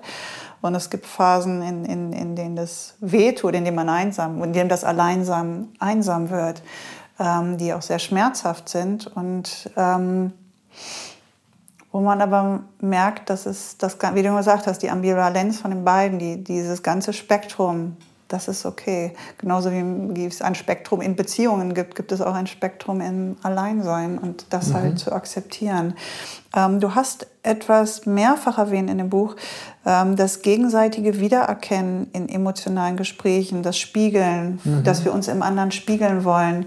Ähm, den Gleichklang wollen oder auch den erzwingen wollen vielleicht vom anderen. Mhm. Du schwingst mhm. jetzt so wie ich, oder? Mhm, genau. ähm, und darüber habe ich für mich mal nachgedacht, weil ich bin immer jemand, der sehr gerne hervorhebt, wie toll ich die Reibung finde, wie toll ich es finde, wenn Menschen anders sind als ich. Aber wahrscheinlich ist man schon ordentlich davon getrieben, auf Bestätigung aus zu sein. Also ich habe für mich noch nicht so eine, ich, ich, ich, weiß nicht, ob ich schon so ehrlich sein kann, dass ich für mich da eine finale Antwort habe. Mhm. Deshalb frage ich dich für dich, wie sehr suchst du den Gleichklang oder das Spiegeln, das Bestätigen? mhm. im anderen? Inzwischen nicht mehr tatsächlich. Ähm, und das ist, war, ist für mich auch eine Entwicklung, ähm, weil ich dachte früher, dass Freundschaften vor allem darin bestehen, so seinen Double zu finden. Ne? Also ähm, eben ähm, ein, jemand Gleichgesinnten, jemand eine Gleichgesinnte zu finden. Ähm, ähm, sich im anderen wiederzuerkennen und darin die Welt und sich auch bestätigt zu sehen. Und ähm, das Faszinierende ist, dass das ein, ähm, ein, auch ein philosophischer Topos ist. Und ähm, in dem Kapitel, das du ansprichst, geht es unter anderem darum, um ähm, philosophisch zu sehen, warum denken wir als Kultur das? Wie kommt es, dass, ähm, dass unser oder das wichtigste Verständnis von Freundschaft ist, mit dem wir tagtäglich konfrontiert werden. Und ähm, das ist natürlich, wie das meiste in unserer Gesellschaft, äh, beruht das auf ähm, ähm, Annahmen weißer, heterosexueller, wohlhabender Männer, äh, die ähm, ein bestimmtes Freundschaftsverständnis seit der Antike etabliert haben und immer wieder aufleben lassen haben, ähm, was alle anderen Leute, was Frauen, was ähm, ähm, äh, schwule Männer, lesbische Frauen und ähm, Transgender-Leute, was sie ausschließt und ähm, was die Freundschaft zwischen diesen anderen Gruppen in Anführungszeichen ähm, belächelt und äh, niedrig macht. Und, ähm, ähm, und, ähm, und für mich im Leben und, ähm, und auch in dem einiger vor allem poststrukturalistischer Philosophen, aber auch im Leben von Philosophinnen wie Hannah Arendt, ähm, habe ich festgestellt oder haben diese Philosophinnen und Philosophen festgestellt, dass Freundschaft letztlich ähm, nur durch die Anerkennung der Andersartigkeit der anderen Menschen möglich wird. Ähm, dass man, wenn man den Gleichklang sucht, ähm, im Grunde immer in eine narzisstische Falle läuft. Das ist in meiner Sackgasse, ne? Das genau. geht nie weiter. weil du suchst eigentlich das, was du schon weißt. Und ähm, wenn du wenn du die Andersartigkeit eines anderen Menschen anerkennst, dann gibt es die Möglichkeit des Neuen. Es gibt die Möglichkeit, was zu lernen. Es gibt die Möglichkeit eines wirklichen Wir-Seins, eines wirklichen Zusammentreffens, ähm, wirklicher Gespräche. Mm, wie sehr brauchen wir im Austausch mit anderen. Jetzt haben wir über quasi den, den Wunsch nach Bestätigung, nach du bist wie ich, ich bin wie du, wir sind, wir sind safe gesprochen. genau, genau. Ähm, die, die, dieser Drang nach verstanden werden, gesehen, jetzt entfernen wir uns mal von dieser philosophischen Idee, die von weißen heterosexuellen Männern vielleicht in die Welt gesetzt werde, und jetzt mal rein vom, vom psychologischen ausgehend. Wie sehr brauchen wir das, verstanden zu werden, gesehen zu werden, gefühlt zu werden, was ja eigentlich schon etwas sehr kind, Kinder haben das ja, Kinder wollen ja, du, Kinder möchten, dass du denen das Gefühl gibst, ich sehe dich, ich verstehe dich, ich höre dich, ähm, ich, ich bin da bei dir, ich fühle dich und ich, ich kümmere mich um all das und ich bin da. Ähm, dieses, was ja auch ein, ein, ein riesen Anteil der Einsamkeit ist, weil uns genau das ja darin fehlt. Wir fühlen uns nicht gesehen, wir fühlen uns nicht gehört, wir fühlen uns nicht, da, da ist einfach keiner, der uns gerade sehen, hören, verstehen kann. Ähm, wie sehr ist das vielleicht ein, ein biologisches, von der Natur uns mitgegebenes Bedürfnis? Auch oh, oh, kritiklos, auch ein, einfach so, wie wir sind, angenommen zu werden. Ich glaube, das ist ähm, das Grundbedürfnis, was wir alle haben und nicht nur was Kinder haben, sondern ähm, was jeder von uns immer jeden Tag die ganze Zeit hat. Und ähm, ähm, natürlich leben wir in einer Gesellschaft, in einer Zeit, wo das oft nicht möglich ist und, äh, oder wo wir den Eindruck haben, dass es oft nicht möglich ist. Ähm, aber letztlich ist das das Grundbedürfnis von uns allen. Wie sehr können äh, Freundschaften das abdecken? Ähm, ja, das ist eine der Fragen, die ich ähm, für mich beantworten wollte in dem Buch. Und ähm, ich glaube, dass wir äh, oft mit einem Freundschaftsbild konfrontiert werden, das in der Welt der Wünsche lebt, das von Idealen, ja, du sagst, es ist idealisiert. Du sagst, dass ja. dieses, diese Freundschaftsideale haben, was eigentlich ja logischerweise unerreichbar genau. ist. Genau. Und das, äh, die meines Erachtens das, was Freundschaften wirklich ausmacht, eben oft verkennt. Ähm, ne, das ist dieses Ideal, dass wir uns immer verstehen, dass wir ähm, immer füreinander da sind, dass äh, es immer so einen Raum der Offenheit und Ehrlichkeit gibt, aber gleichzeitig die, eine bestimmte Grenze zur Kritik, Kritik nicht überschritten wird, ähm, ähm, dass wir ähm, immer wissen, was der andere denkt und fühlt. Und äh, all das äh, passiert im wirklichen Leben natürlich nicht. Ähm, nee, und das passiert und in, in, Freundschaft nicht und in Beziehung, also in partnerschaftlicher genau. Beziehung, genau, in keiner Beziehung. Ja, ja. Von Mutter zu Tochter, genau. von Vater ja. zu Sohn, Mutter zu Sohn. Es funktioniert nirgendwo. Aber das Faszinierende ist, wenn man über Beziehungen im Allgemeinen liest, sind Freundschaften immer die, die idealisiert werden. Das heißt, natürlich werden Liebesbeziehungen idealisiert, aber Na, es gibt einen großen, großen Bereich, ähm, dessen, also von Literatur und äh, Doch, wird die Film höchste Form so der Liebe ist dann die, die, die, die Platon, die erhöhte, die über, über genau. das Sexuelle ja. hinausgehende. Ja. Und wenn alle Filme, die du dir anguckst, alle Serien, die du dir anschaust, alle Bücher über Freundschaft, die man liest und auch alle philosophischen Abhandlungen über Freundschaften, ähm, drehen sich letztlich um diese Überhöhung. Ja. Und, ähm, und, und ich glaube, dass ähm, wir in einer Zeit leben, in der für viele Menschen Freundinnen und Freunde immer wichtiger werden, ähm, in denen diese Beziehungen zu diesen Leuten zu, ähm, ganz andere Funktionen erfüllen als noch vor 20, vor 40, vor 100 Jahren. Und ähm, dass wir eben auch genau das überdenken müssen und ähm, da eben ein realistisches Bild ähm, bekommen müssen. Und ich habe für mich festgestellt, dass ähm, also alle meine Freunde sind, sind toll, ähm, aber eben auch beschädigt. Äh, äh sie haben verletzt. Ah, genau, verletzt. verletzt. Ja, alle haben Fehler, alle rennen die ganze Zeit, wie wir alle gegen, gegen Wände, ähm, haben psychologische Abgründe, in die wir nicht schauen können. Ähm, ähm, sind aber alles tolle Menschen, die ich sehr liebe und ähm, genau wie man im Leben irgendwann es schaffen muss, diese Ambivalenz zu akzeptieren, muss man eben auch in den Menschen, die man liebt, Freunden, die diese Ja, du erwähnst einen Punkt, dieses Akzeptieren, wenn ein Freund keine Zeit hat. Ja. Was wenn das Leben so fluppig läuft und jemand möchte mit einem Kaffee trinken oder man möchte mit jemandem Kaffee trinken und die Person hat keine Zeit, dann nimmt man das hin. Aber in, in, in schweren Zeiten, in extremen Zeiten, wenn man denkt, ich brauche jetzt jemanden, Genau. wo man, wenn man jetzt in einer Partnerschaft ist, weiß, die, die Person ist da, egal was keine kommt. andere Wahl. Genau. Ja, und da muss dann, muss dann ran. Und ähm, in, in, wenn man alleine lebt, hat man halt die Freunde, die Familie. Und dann ist man auf die angewiesen. Und wenn die dann gerade keine Zeit haben, weil die ja ihr eigenes Thema mit den eigenen Problemen und es manchmal nicht reinpasst, ähm, das zu akzeptieren und das nicht als Freundschafts...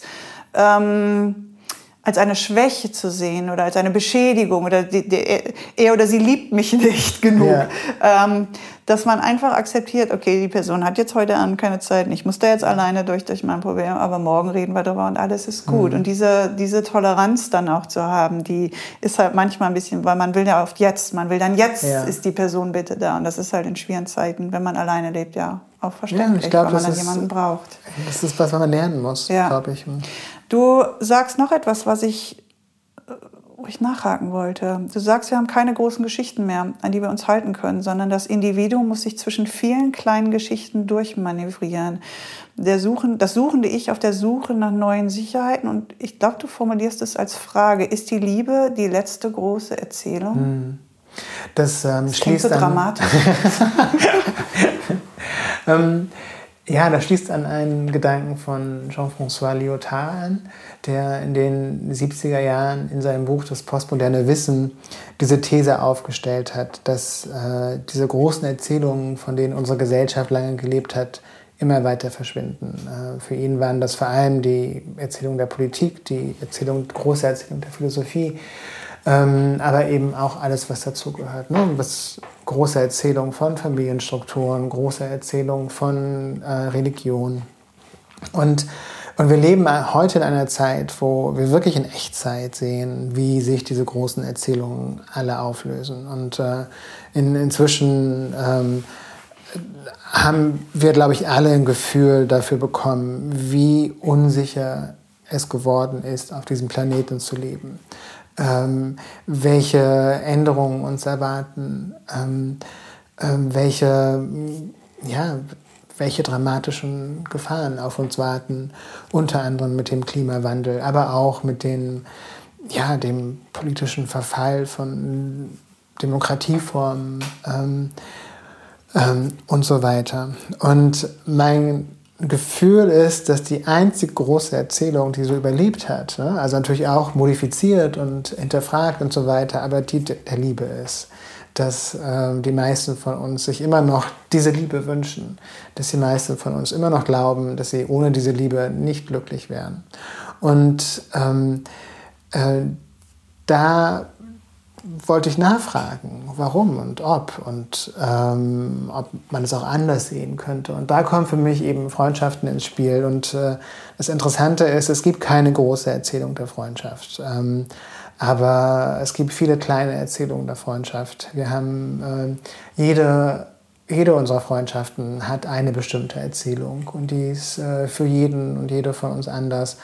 Und ähm, ja, und äh, Lyotard schlägt auch vor, dass sich Individuen eben ihren eigenen Weg zwischen vielen kleinen Erzählungen ähm, suchen. Und ich glaube, dass das ähm, eine Möglichkeit sein kann, selbst wenn man in einer Paarbeziehung lebt, selbst wenn man eine Liebesbeziehung führt, dass man sich seinen Weg durch diese kleinen Erzählungen der Freundschaft sucht.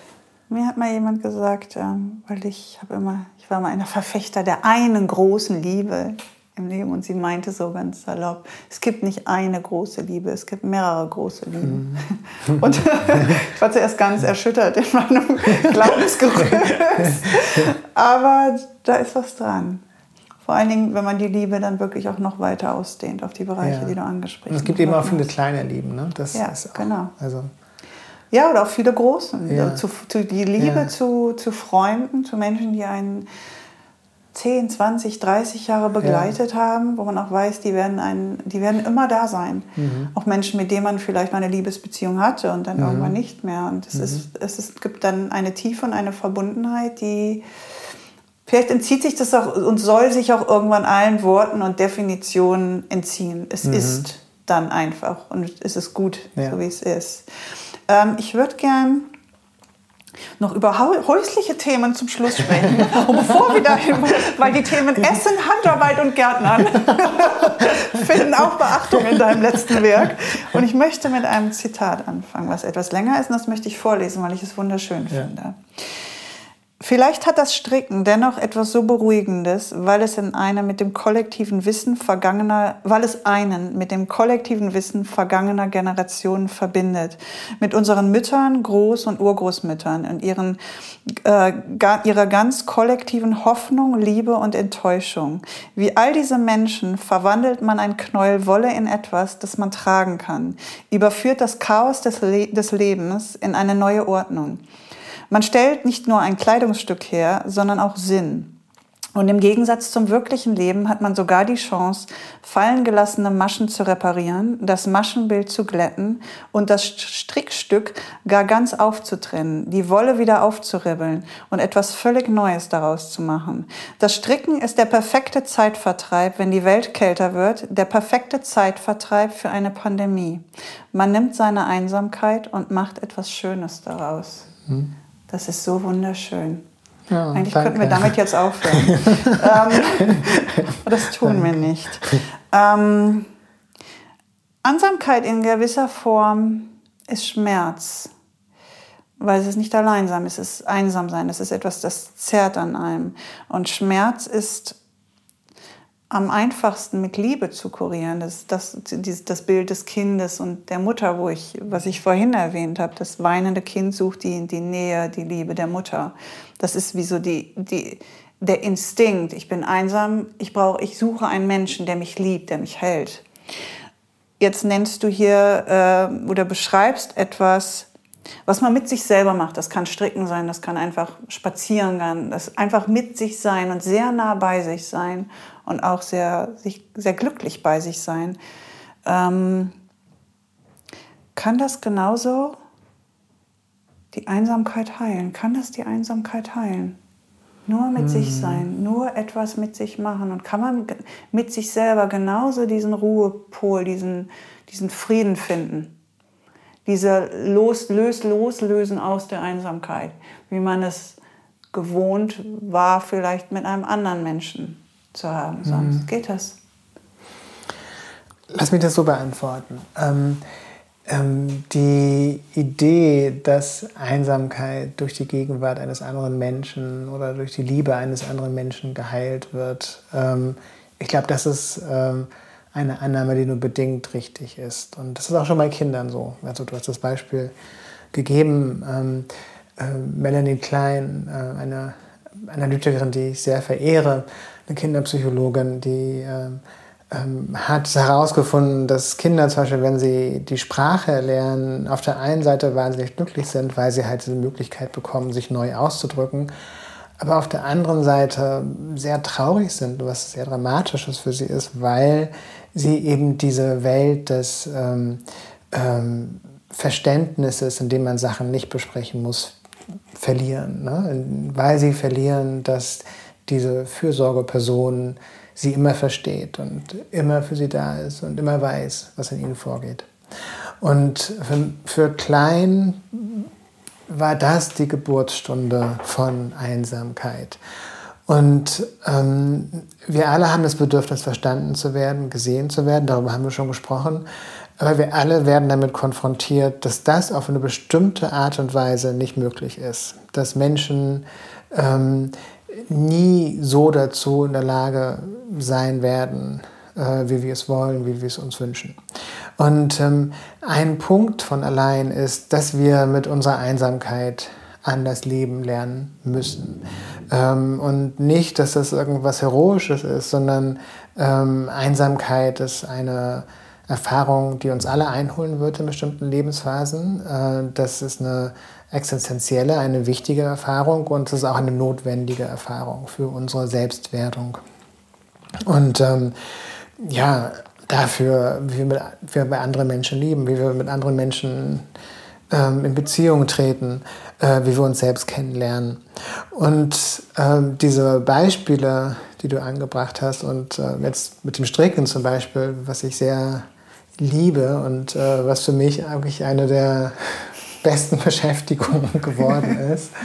Und ich habe viel ausprobiert. Ähm, ähm, und ähm, ich, also ich kann, ich habe einen Malkurs gemacht. Ich äh, ich lese sehr offensichtlich sehr, sehr viel. Ich habe Französisch gelernt und lese auch viel auf Französisch. Ich, äh, einen Winter habe ich eine, eine Decke für eine Freundin gehäkelt, die hat einen sehr komplizierten, wirklich extrem komplizierten, komplizierten irischen Blumenknotenmuster.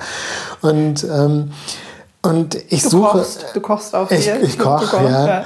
Ähm, und äh, genau, nicht zu vergessen.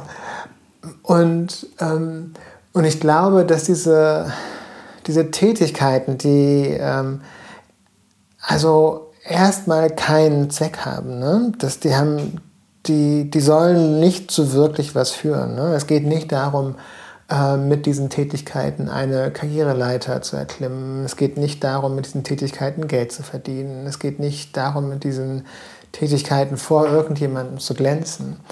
Ähm, ähm, dass durch diesen Umstand, durch diese also äh, Zwecklosigkeit sozusagen, dass man sich damit Zeit schenkt und dass man äh, sich damit Raum schenkt, Dinge zu verarbeiten. Und ähm, ähm, natürlich haben diese Tätigkeiten auch immer bestimmte neurologische Konsequenzen. Also ich, im Buch geht es auch um das Wandern äh, und wirklich um das Wandern in den Bergen, ähm, wo ganz viel passiert mit, mit dem Kopf, mit dem Körper. Es geht viel um Yoga. Es gibt ein Kapitel, in dem es um Yoga geht. Das ist für mich eine der wichtigsten, ähm, es ist für mich einer der wichtigsten Wege im, im Leben, wie ich überhaupt mein Leben bewerkstelligen kann. Ähm, und beim Stricken ist es ähnlich. Es kommt auch zu bestimmten neurologischen Verknüpfungen. Es kommt, ähm, ähm was du vorgelesen hast, ähm, dazu, dass man sich mit dem kollektiven Wissen anderer Generationen äh, verknüpft. Ähm, ja. Aber es geht auch immer um die Verbindung, der Körper macht etwas und der Geist macht etwas und das kommt dann hoffentlich irgendwann in so einen harmonischen, in so ein harmonisches Spiel, was halt einfacher ist bei Handarbeiten, bei Gärtnern. Ja, ja. Ähm, ich finde es oft so verrückt, beim Joggen auch oder bei Yoga, ja, beim genau. Kochen auch, wenn man etwas einfach macht wie du gesagt hast, dass es jetzt nicht mehr macht. Klar, man kocht, weil man nachher ein Essen haben möchte, aber man, wenn man kocht, denkt man jetzt nicht, oh, ich werde jetzt nachher Essen haben, sondern du kochst. Und was dann im Geist passiert, wie, sie, wie komplett neue Gedankenstränge und Gänge da durchgetreten werden, ähm, die in der Form, wenn ich mich hinsetze und lese oder, oder nachdenke, in der Form nicht kommen. Da ist etwas sehr Magisches, was passiert zwischen ich mache etwas mit meinem Körper und irgendwann denke ich da gar nicht mehr drüber nach und mein Geist hüpft dann, hüpft dann da so drauf. Ja, ähm, weil, also natürlich ist es so, dass wir alle denken, dass wir, wenn wir nachdenken, das ist der eigentliche Punkt. Aber die Welt ist so viel größer und unsere mhm. Körper sind so viel größer. Wir nehmen die Welt auf so viele andere Arten und Weisen wahr. Also sinnlich, äh, Geruch, Geschmack, äh, was man sieht, was man hört. Aber eben auch ähm, spirituell, ähm, eben auch ähm, solche Größen wie so ein kollektives Wissen. Also wenn ich äh, eine neue Stricktechnik lerne und das Stricken ist wirklich kompliziert und es ist faszinierend, dass es so belächelt ist allgemein, weil es ist unfassbar schwer, ähm, ähm, dann, ähm, ja, dann ähm, passiert auch was in mir mhm. und, ähm, und etwas, für das ich gar nicht verantwortlich bin. Und das ist, aber ich, auch wichtig. Ne? Und das passiert ja auch beim Kochen. Äh, man, man praktisch man das verselbstständigt sich so ein bisschen ja oder, oder, eher so dass man das Geschenk dieser Welt feiert ne? ja. also dass man die also man ist ja gar nicht dafür verantwortlich dass nee, man, es wird sehr klein im Positiven Und wird man sehr klein genau, in diesem ja. in diesem sehr großen in dieser sehr großen Geschichte ja. des Kochens des Strickens ich belächle das nicht meine Oma hat gestrickt und hat für alle Pullis gestrickt und das ist Äh, ich finde das sehr, sehr beeindruckend. Aber das ist, ich finde generell, wenn jemand mit den Händen etwas für einen anderen Menschen ja. macht, das ist, das ist Zeit, das ist, da, da, hat sich jemand dran, die Gedanken, ganzen Gedanken, die Liebe, all das ist, ist ja. in dem Ding dann da drin, in dem Pulli, in dem Essen. Das ist das, genau. was mich beim Essen so berührt. Warum für mich Essen auch immer ein Teil von Kochen, Essen wird immer ein sehr wichtiger Teil, Teilen sein. Ja. Deshalb dieses alleine Kochen äh, zum Beispiel wird immer eine komplette, komplett andere Qualität haben als dieses ich koche für andere. Wenn du einen Pulli für dich strickst oder du, du strickst einen Pulli für andere Leute, dieses sowohl für einen selber, man weiß, man gibt das jemand anders, mhm. aber auch das zu empfangen von jemandem. Also das mhm. ist eine sehr hohe Form der Liebe, weil ich meine, das machst du ja, ja nur für Menschen ja, auch, die dir, genau, die dir genau. wichtig sind. Du kochst Absolut. ja nicht für jemanden eigentlich, nee. den, du, den du jetzt nicht magst. Und du strickst auch keinen Pulli für jemanden, ja. den du nicht magst. Ähm, da ist sehr, ja, da ist eigentlich sehr viel Liebe drin. Und beim, beim, Gärtnern, beim Gärtnern eigentlich auch, weil du machst den Garten schön, du machst ihn für dich schön, ja. du machst ihn aber auch, du pflegst die Natur, mhm. ähm, wie du sie pflegen möchtest, aber du genießt es auch, wenn andere das genießen. Es ist viel Teilen in allem, aber das sagst du in dem Buch halt auch sehr schön, weil du kannst, habe ich vorhin gedacht, als du über, über Einsamkeit gesprochen hast, du kannst ja auch zu zweit sehr einsam sein. Also ja, einsam, ein, und dann ist es oft noch unerträglicher, viel mhm. Ähm, dieses Alleinsein, wir haben dann immer ein gewisses Bild vor Augen, der Single, der in der Großstadt wohnt und, und einsam mhm. ist und alles ganz schrecklich findet. Aber da ist enorm viel Gemeinsamkeit auch, gemeinsam sein drin. Da kann genauso viel Teilen drin sein und das ist dann halt die Frage, was man damit macht. Und das ist genauso in der Partnerschaft. Ob eine Partnerschaft einsam mhm. ist oder man Gemeinsamkeit mhm. empfindet. Ähm, Abschlussfrage, bevor ich habe noch zehn Schlussfragen für dich. Eine Frage, wo du jetzt noch was mehr sagen darfst. Ähm, ja. Was äh, lehrt dir die Natur, wenn du gärtnerst? Hm. Ja, ich glaube, dieses Geschenk der Welt. Und ähm, für mich ist das wirklich was Spirituelles. Ähm, und auch, ich habe ja eben erwähnt, dass für mich das auch bei Tätigkeiten wie dem Kochen oder bei handwerklichen Tätigkeiten mit reinkommt. Ja. Ähm, aber ähm, Genau, es sind Sachen, die man nicht kontrollieren kann. Es, ist, es, gibt eine Schönheit und einen Trost der Welt, äh, für den man äh, eine Offenheit haben kann, aber für den man nicht verantwortlich ist. Und das, ähm, ich finde das Gärtnern zum Beispiel ein, ein wirkliches Wunder tatsächlich. Und das ist es auch. Also ich habe eine, eine Terrasse, wo ich die, die komplett zugewachsen ist mit Pflanzen und äh, jedes Jahr im Frühjahr, wenn es anfängt und ich die ähm, teilweise die, das Geäst der, der Sträucher sehe oder schon die ersten Keimlinge äh, oder die übrig gebliebene Petersilie, dann ich kann mir nicht vorstellen, äh, wie diese Terrasse im Sommer aussehen wird. Und ähm, obwohl ich weiß, wie sie aussehen wird. Und das ist einfach ein Wunder, was passiert. Also wenn ich dir jetzt ein Foto davon zeigen würde, wie die Terrasse in diesem März aussah oder im April und wie sie jetzt aussieht, äh, man würde es gar nicht erkennen. Ähm, und äh, natürlich, man ähm, macht was dafür. Ne? Man, man gießt die Pflanzen, man pflegt sie, man schneidet sie zurück, äh, man düngt sie und so weiter. Ähm, aber man ist nicht dafür verantwortlich, für dieses Wunder man und dient. für diese Schönheit. Und, und ich glaube, das ist ähm, also unter anderem, äh, warum ich das Kochen so liebe, weil ich das äh, dort genauso empfinde. Äh, man ähm, ja, mit einem bestimmten Handwerk, mit bestimmten, bestimmten Wissen, mit einem gewissen Anknüpfen an Traditionen, mit einer gewissen Kreativität ist es möglich, äh, Geschmäcker herauszuarbeiten, ähm, ähm, neue Geschmackskombinationen zu entdecken. Aber diese Sinnlichkeit, man ist nicht dafür verantwortlich, wie der Pfirsich schmeckt. Man ist nicht dafür verantwortlich, wie sich eine Aprikose im, im, Ofen verändert. Man ist nicht dafür verantwortlich, äh, dass eine Tomate, wenn man ein bisschen Salz drauf macht, äh, ein, ein ganz anderes Phänomen mhm. wird ähm, und so weiter. Das ist das, man, man unterstützt, man spielt bestimmte Töne ein bisschen mehr heraus, aber eigentlich ist man, ja, man dient da wirklich genau. so. Dass man bekommt ja. etwas, man darf da sehr dankbar für sein, aber man ist nie der Macher, man ist nie der Erschaffer davon. Und das Ja, ist man- was sehr man, Gesundes. Ja, man, man, man feiert das Geschenk der Welt Genau. letztlich. Ja. Ähm, das Rezept, was du mit mir und mit den Zuhörern vom Ja. Podcast, äh, vom Media My Kids Podcast teilst und was dann auf dem Blog auf maikepeters.com ähm, sein wird, ist eine sehr besondere Marmelade erstmal. Ja. Pflaume, Apfel, Anis, Vanille. Ja, Und die servierst du auf Sauerteigwaffeln. genau. Mit ein bisschen geschlagener Creme fraiche. Und das werde ich in Ähm, zwei für- Tagen bekommen. Und da bin ich schon sehr gespannt. Ganz gut. Also ich bin, also Marmeladenkochen ist, äh, ich koche sehr, ich, sehr viel Marmelade für mich und alle meine Freundinnen und Freunde. Und ich koche die nach äh, Rezepten einer elsässischen, elsässischen Köchin, Christine Ferbé, die ähm, ähm, also eine un, unglaubliche Marmeladen macht. Und ähm, ähm, das Interessante an dieser Marmelade ist, also alle diese Marmeladen werden ohne Gelierzucker gemacht und ähm, ähm, Das heißt, du hast längere Kochzeiten.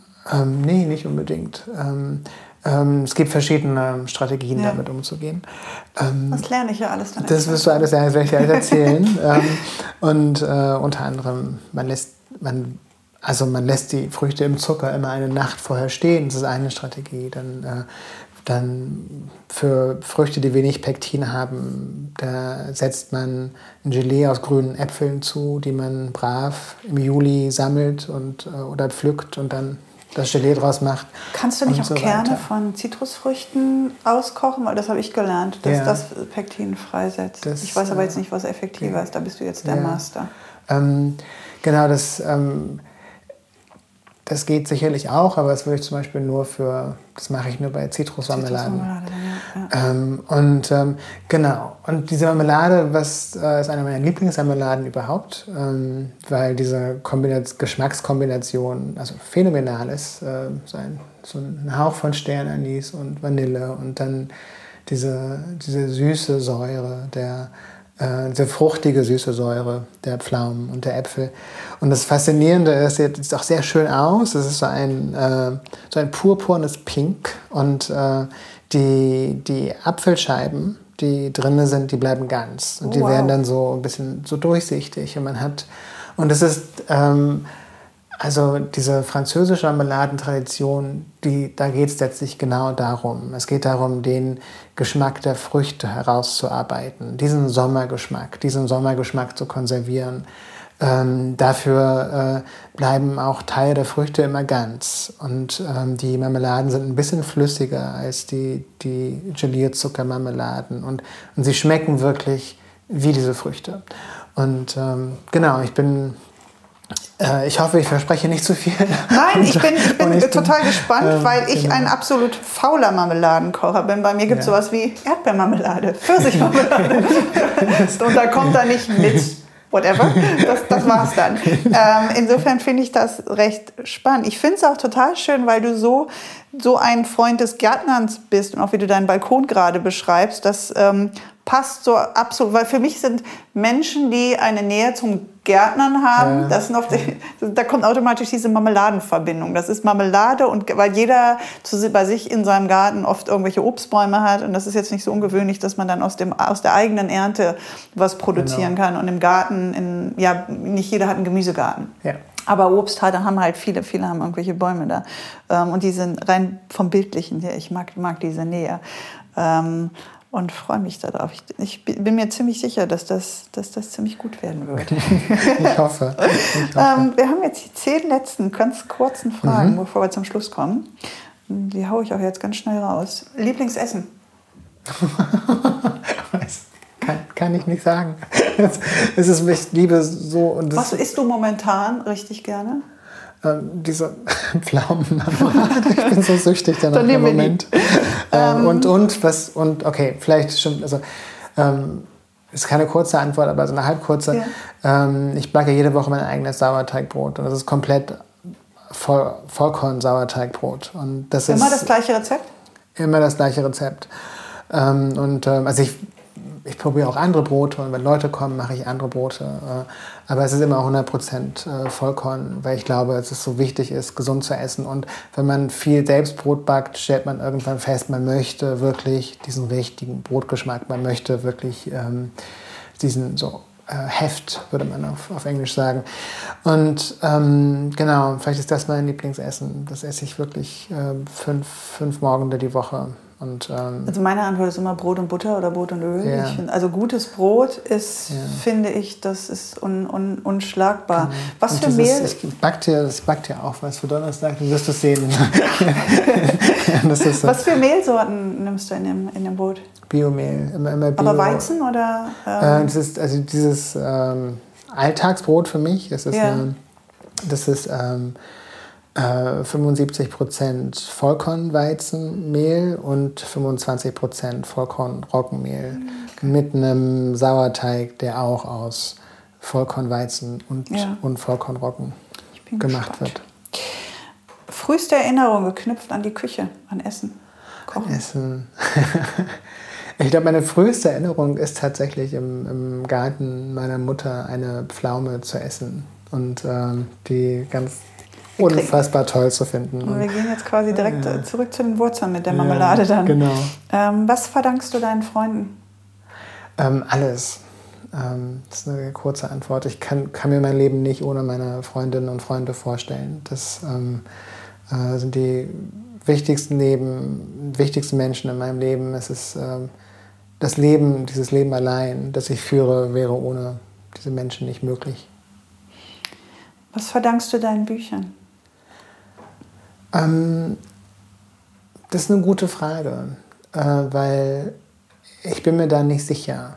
Ähm, ich glaube, ich, also ich verdanke Ihnen natürlich eine Karriere.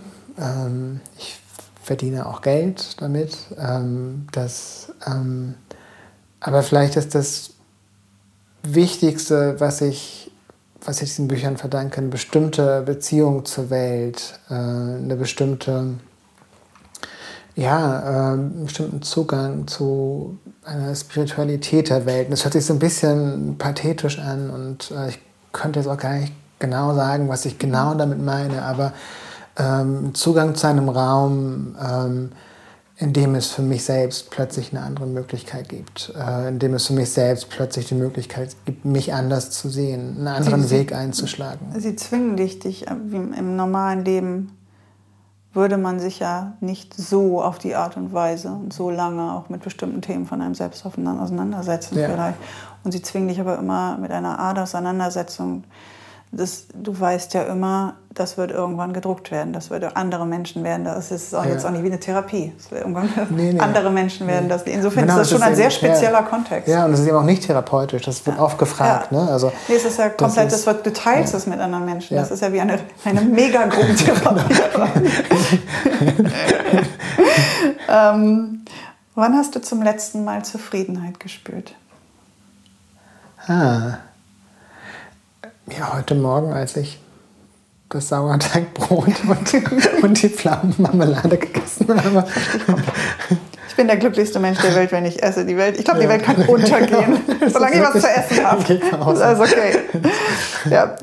Ähm, was ist das Geschenk vom Alleinsein?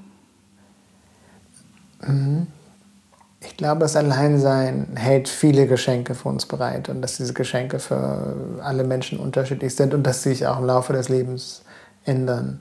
Aber im Moment kann ich sagen, für mich ist das große, größte Geschenk des Alleinseins eine, ähm, eine innere Ruhe, die ähm, ich in dieser Form anders auch nicht bekomme. Äh, eine innere Ruhe, die ähm, alle möglichen Gefühle zulässt, ähm, sich anschauen kann, seien es positive oder negative Gefühle, ähm, sei es Freude, sei es Traurigkeit.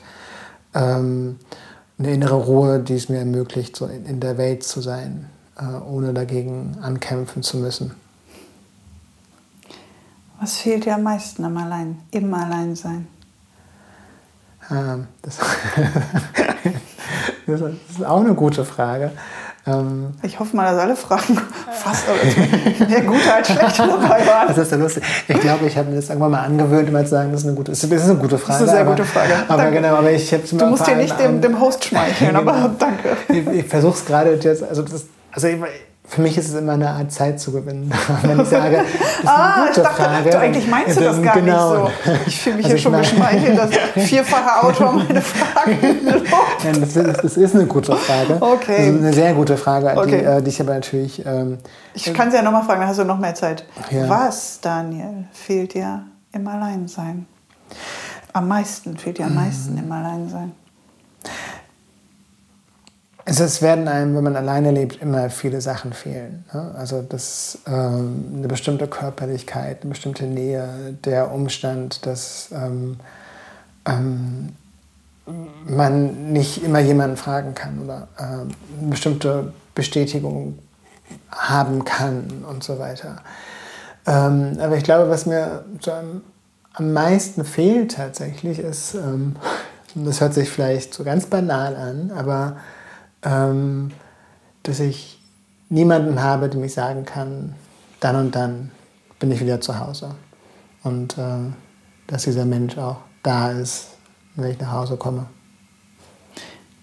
Das äh, fühlt sich, hört sich überhaupt nicht banal an. Das ist, ich glaube, es sind diese ganz kleinen, banalen Momente, die der Grund sind, warum in Beziehungen sein so wunderschön ist. Eine Ja. Freundin meinte mal, das ist neben meinem Partner zu schlafen, in der Nacht neben meinem Partner zu schlafen. Ja. Also nicht mit ihm zu schlafen, sondern Ja, ja. einfach nur dann ins Bett zu gehen und am Morgen liegt er auch da. Ähm, ich glaube, dass es ja diese Kleinigkeiten sind, warum wir uns da immer wieder reinbegeben wollen und uns da auch reinbegeben und auch diese Ruhe, die du vorher beschrieben hast. Die aufgeben und austauschen gegen viel Chaos, viel, viel Drama, viel, Mhm. Ja. viel Emotion, viel Auf und Ab. Ja. Aber ich, eigentlich ist es ein Geschenk, Zeit für beiden, beides zu erfahren. Ja. Was entspannt dich? Ah, wir haben schon ganz viel Ja. davon Ich gelernt. weiß, Also es war- das jetzt eine blöde Frage, weil eher- Nein, nein, das war die können wir es- streichen. nein, das ist, ein, das ist keine der Fragen war blöd bisher. Nein, aber jetzt, weil du hast wirklich schon viel gelernt. Yoga, Gärtnern, Genau. Stricken. Das, all, die- aber all die Sachen. Ja. Und ich möchte es auch, Ja. das, man muss, muss, ich möchte es auch nochmal betonen tatsächlich. Das sind Sachen, die äh, wirklich wichtig sind und das ist mehr, sind mehr als Hobbys. Und ich glaube, dass, ähm, dass Menschen die ernst nehmen dürfen, sollen und können. Und ähm, dass man diese Sachen für sich im Leben braucht. Und ich glaube nicht, dass man ein glückliches Leben haben kann, ohne so, sowas für sich zu entdecken. Was würdest du gerne noch lernen? Du lernst schon so viel, aber was würdest du gerne noch lernen? Oh, ich würde so gerne noch mehr Sprachen lernen. Was wäre die nächste? Also ich äh, habe jetzt im Winter angefangen, Spanisch zu lernen und ähm, Kannst du schon Italienisch? nein, das wäre die andere Sache. Ich, Ja. ich kann so ein bisschen so, so Baby-Italienisch. Also ich kann so Italienisch auf ist so Italienisch sexy. So einkaufen gerne und Italienisch genau. Und das ist aber und das wird immer schwerer. Je älter man wird, desto schwerer wird es. Und ich habe zum Beispiel, äh, ich habe ähm, ich habe Russisch studiert und äh, habe nie Französisch in der Schule gehabt und äh, und habe ähm, in den letzten Jahren Französisch gelernt und es war ganz toll, aber eben auch schwierig und, Mhm. äh, und obwohl ich es inzwischen sehr gut verstehe und ähm, also ohne Probleme lesen kann und mich auch verständigen kann, habe ich immer noch Probleme, wenn ich in Frankreich bin, meinen Mund aufzumachen. Und, ähm, und das würde ich, vielleicht würde ich das am liebsten lernen. Also so Das diese das- Hemmschwelle, ne? se- selbst, selbstbewusst mit einer strengen französischen Bäckerin zu, zu sprechen. Die korrig aber knallhart korrigieren. genau, die immer so. Und die, die tut, als würde sie die nicht verstehen, wenn Ja. du mal den Artikel Wenn verwechselst. ich, wenn ich genau. da beim Metzger meine Pâté bestelle und Ja. Une, une tranche, une tranche, Ja, also ich genau. dann ganz Ja, stolz bin, dass ich irgendwie den Satz Ja. zusammenkriege, dann müssen Ja. die trotzdem noch sagen, nee, das wäre jetzt eher feminin gewesen, und nicht maskulin. Und ich denke so, ich, okay, ich hatte, danke. Ich hatte eine ganz lustige Erfahrung. Ich, ähm, ich war vor ein paar Wochen in Nancy für, ähm, für äh, ich hatte so ein, äh, ein Residenzstipendium beim Goethe-Institut dort und es gibt eine unfassbar tolle Bäckerei, Kadici heißt die. Ähm, und das sind wirklich äh, auf einem Level, also Kuchen, Brot, Tartlets. Es ist also wirklich, es, in ganz Frankreich. Berlin gibt es sowas nicht, genau. Und ich äh, bin da jeden Tag hin und habe mir eine kleine Sache gekauft. Und, äh, und eine der Bäckerinnen, ich habe mich mit allen Bäckerinnen verstanden. Ähm, außer mit der einen. Und die hat mich immer nicht verstanden. Und ich meinte dann, un tartelette aux framboises. Und sie, hä? und ich nochmal, un tartelette aux framboises. Und ähm, beim dritten Mal, und ich war fast, ich, war, ich habe schon den Nerven verloren, meint sie, sie sind, ah, une tartelette framboise. Also Tartelette framboise hatte genau, sie, genau. aber mit, genau. mit Irren ging das überhaupt so, nicht. Genau. Ja, dann legen die so viel Wert auf. Das gleiche war es beim Metzger. Das ist enorm ja. wichtig. Ich, aber ich ist ja auch gut, ich bin immer ja. dankbar, wenn man korrigiert wird. Weil ich, nur sehr ich auch, aber ähm, vielleicht man würde netter korrigiert werden wollen. Aber du lebst in Berlin, insofern bist du schroffe Korrekturen ja eigentlich gewöhnt. Heißt nicht, dass ich die mag. ja, das stimmt. Ja. Was bedeutet Essen für dich? Ähm, ja, vielleicht äh, letztlich auch sowas wie mit dem Geschenk der Welt in Verbindung zu treten und auch mit dem ähm, Geschenk des Wissens anderer Generationen. Ähm, ich glaube, dass alle Rezepte, die wir heute machen, Kombinationen von Grundrezepten sind, die Menschen seit vielen hundert Jahren machen und sich ausgedacht haben, von Geschmackskombinationen, die, auf die sie irgendwann mal gestoßen sind. Ähm, und, ähm, und ich glaube, dass sich in damit auch äh, wirklich äh, ja, eine Emotionsgeschichte mit transportiert in dem Essen, ähm, eine äh, bestimmte Atmosphären mit transportieren ja, also vielleicht, genau, vielleicht trifft es ganz gut zu sagen, dass wir durch das Essen mit dem Geschenk der Welt in Verbindung treten können. Daniel, ich danke dir, dass du mich in meiner Küche besucht hast. Sehr gerne, es war Gast. meine Ehre, Maike. My Kitchen Podcast war Danke. Bist du. Dankeschön. Ich hoffe, ihr freut euch genauso wie ich auf die nächste Episode von Meet in My Kitchen. Ihr findet die Rezepte all meiner Gäste und einige Eindrücke und Fotos von meinen Besuchen bei Ihnen in Ihren Küchen auf maikepeters.com. Auf Instagram könnt ihr dem Podcast auf Meet in My Kitchen Podcast, ein Wort, folgen und mir auf Eat in My Kitchen. Danke fürs Zuhören. Keep on cooking. Eure Maike.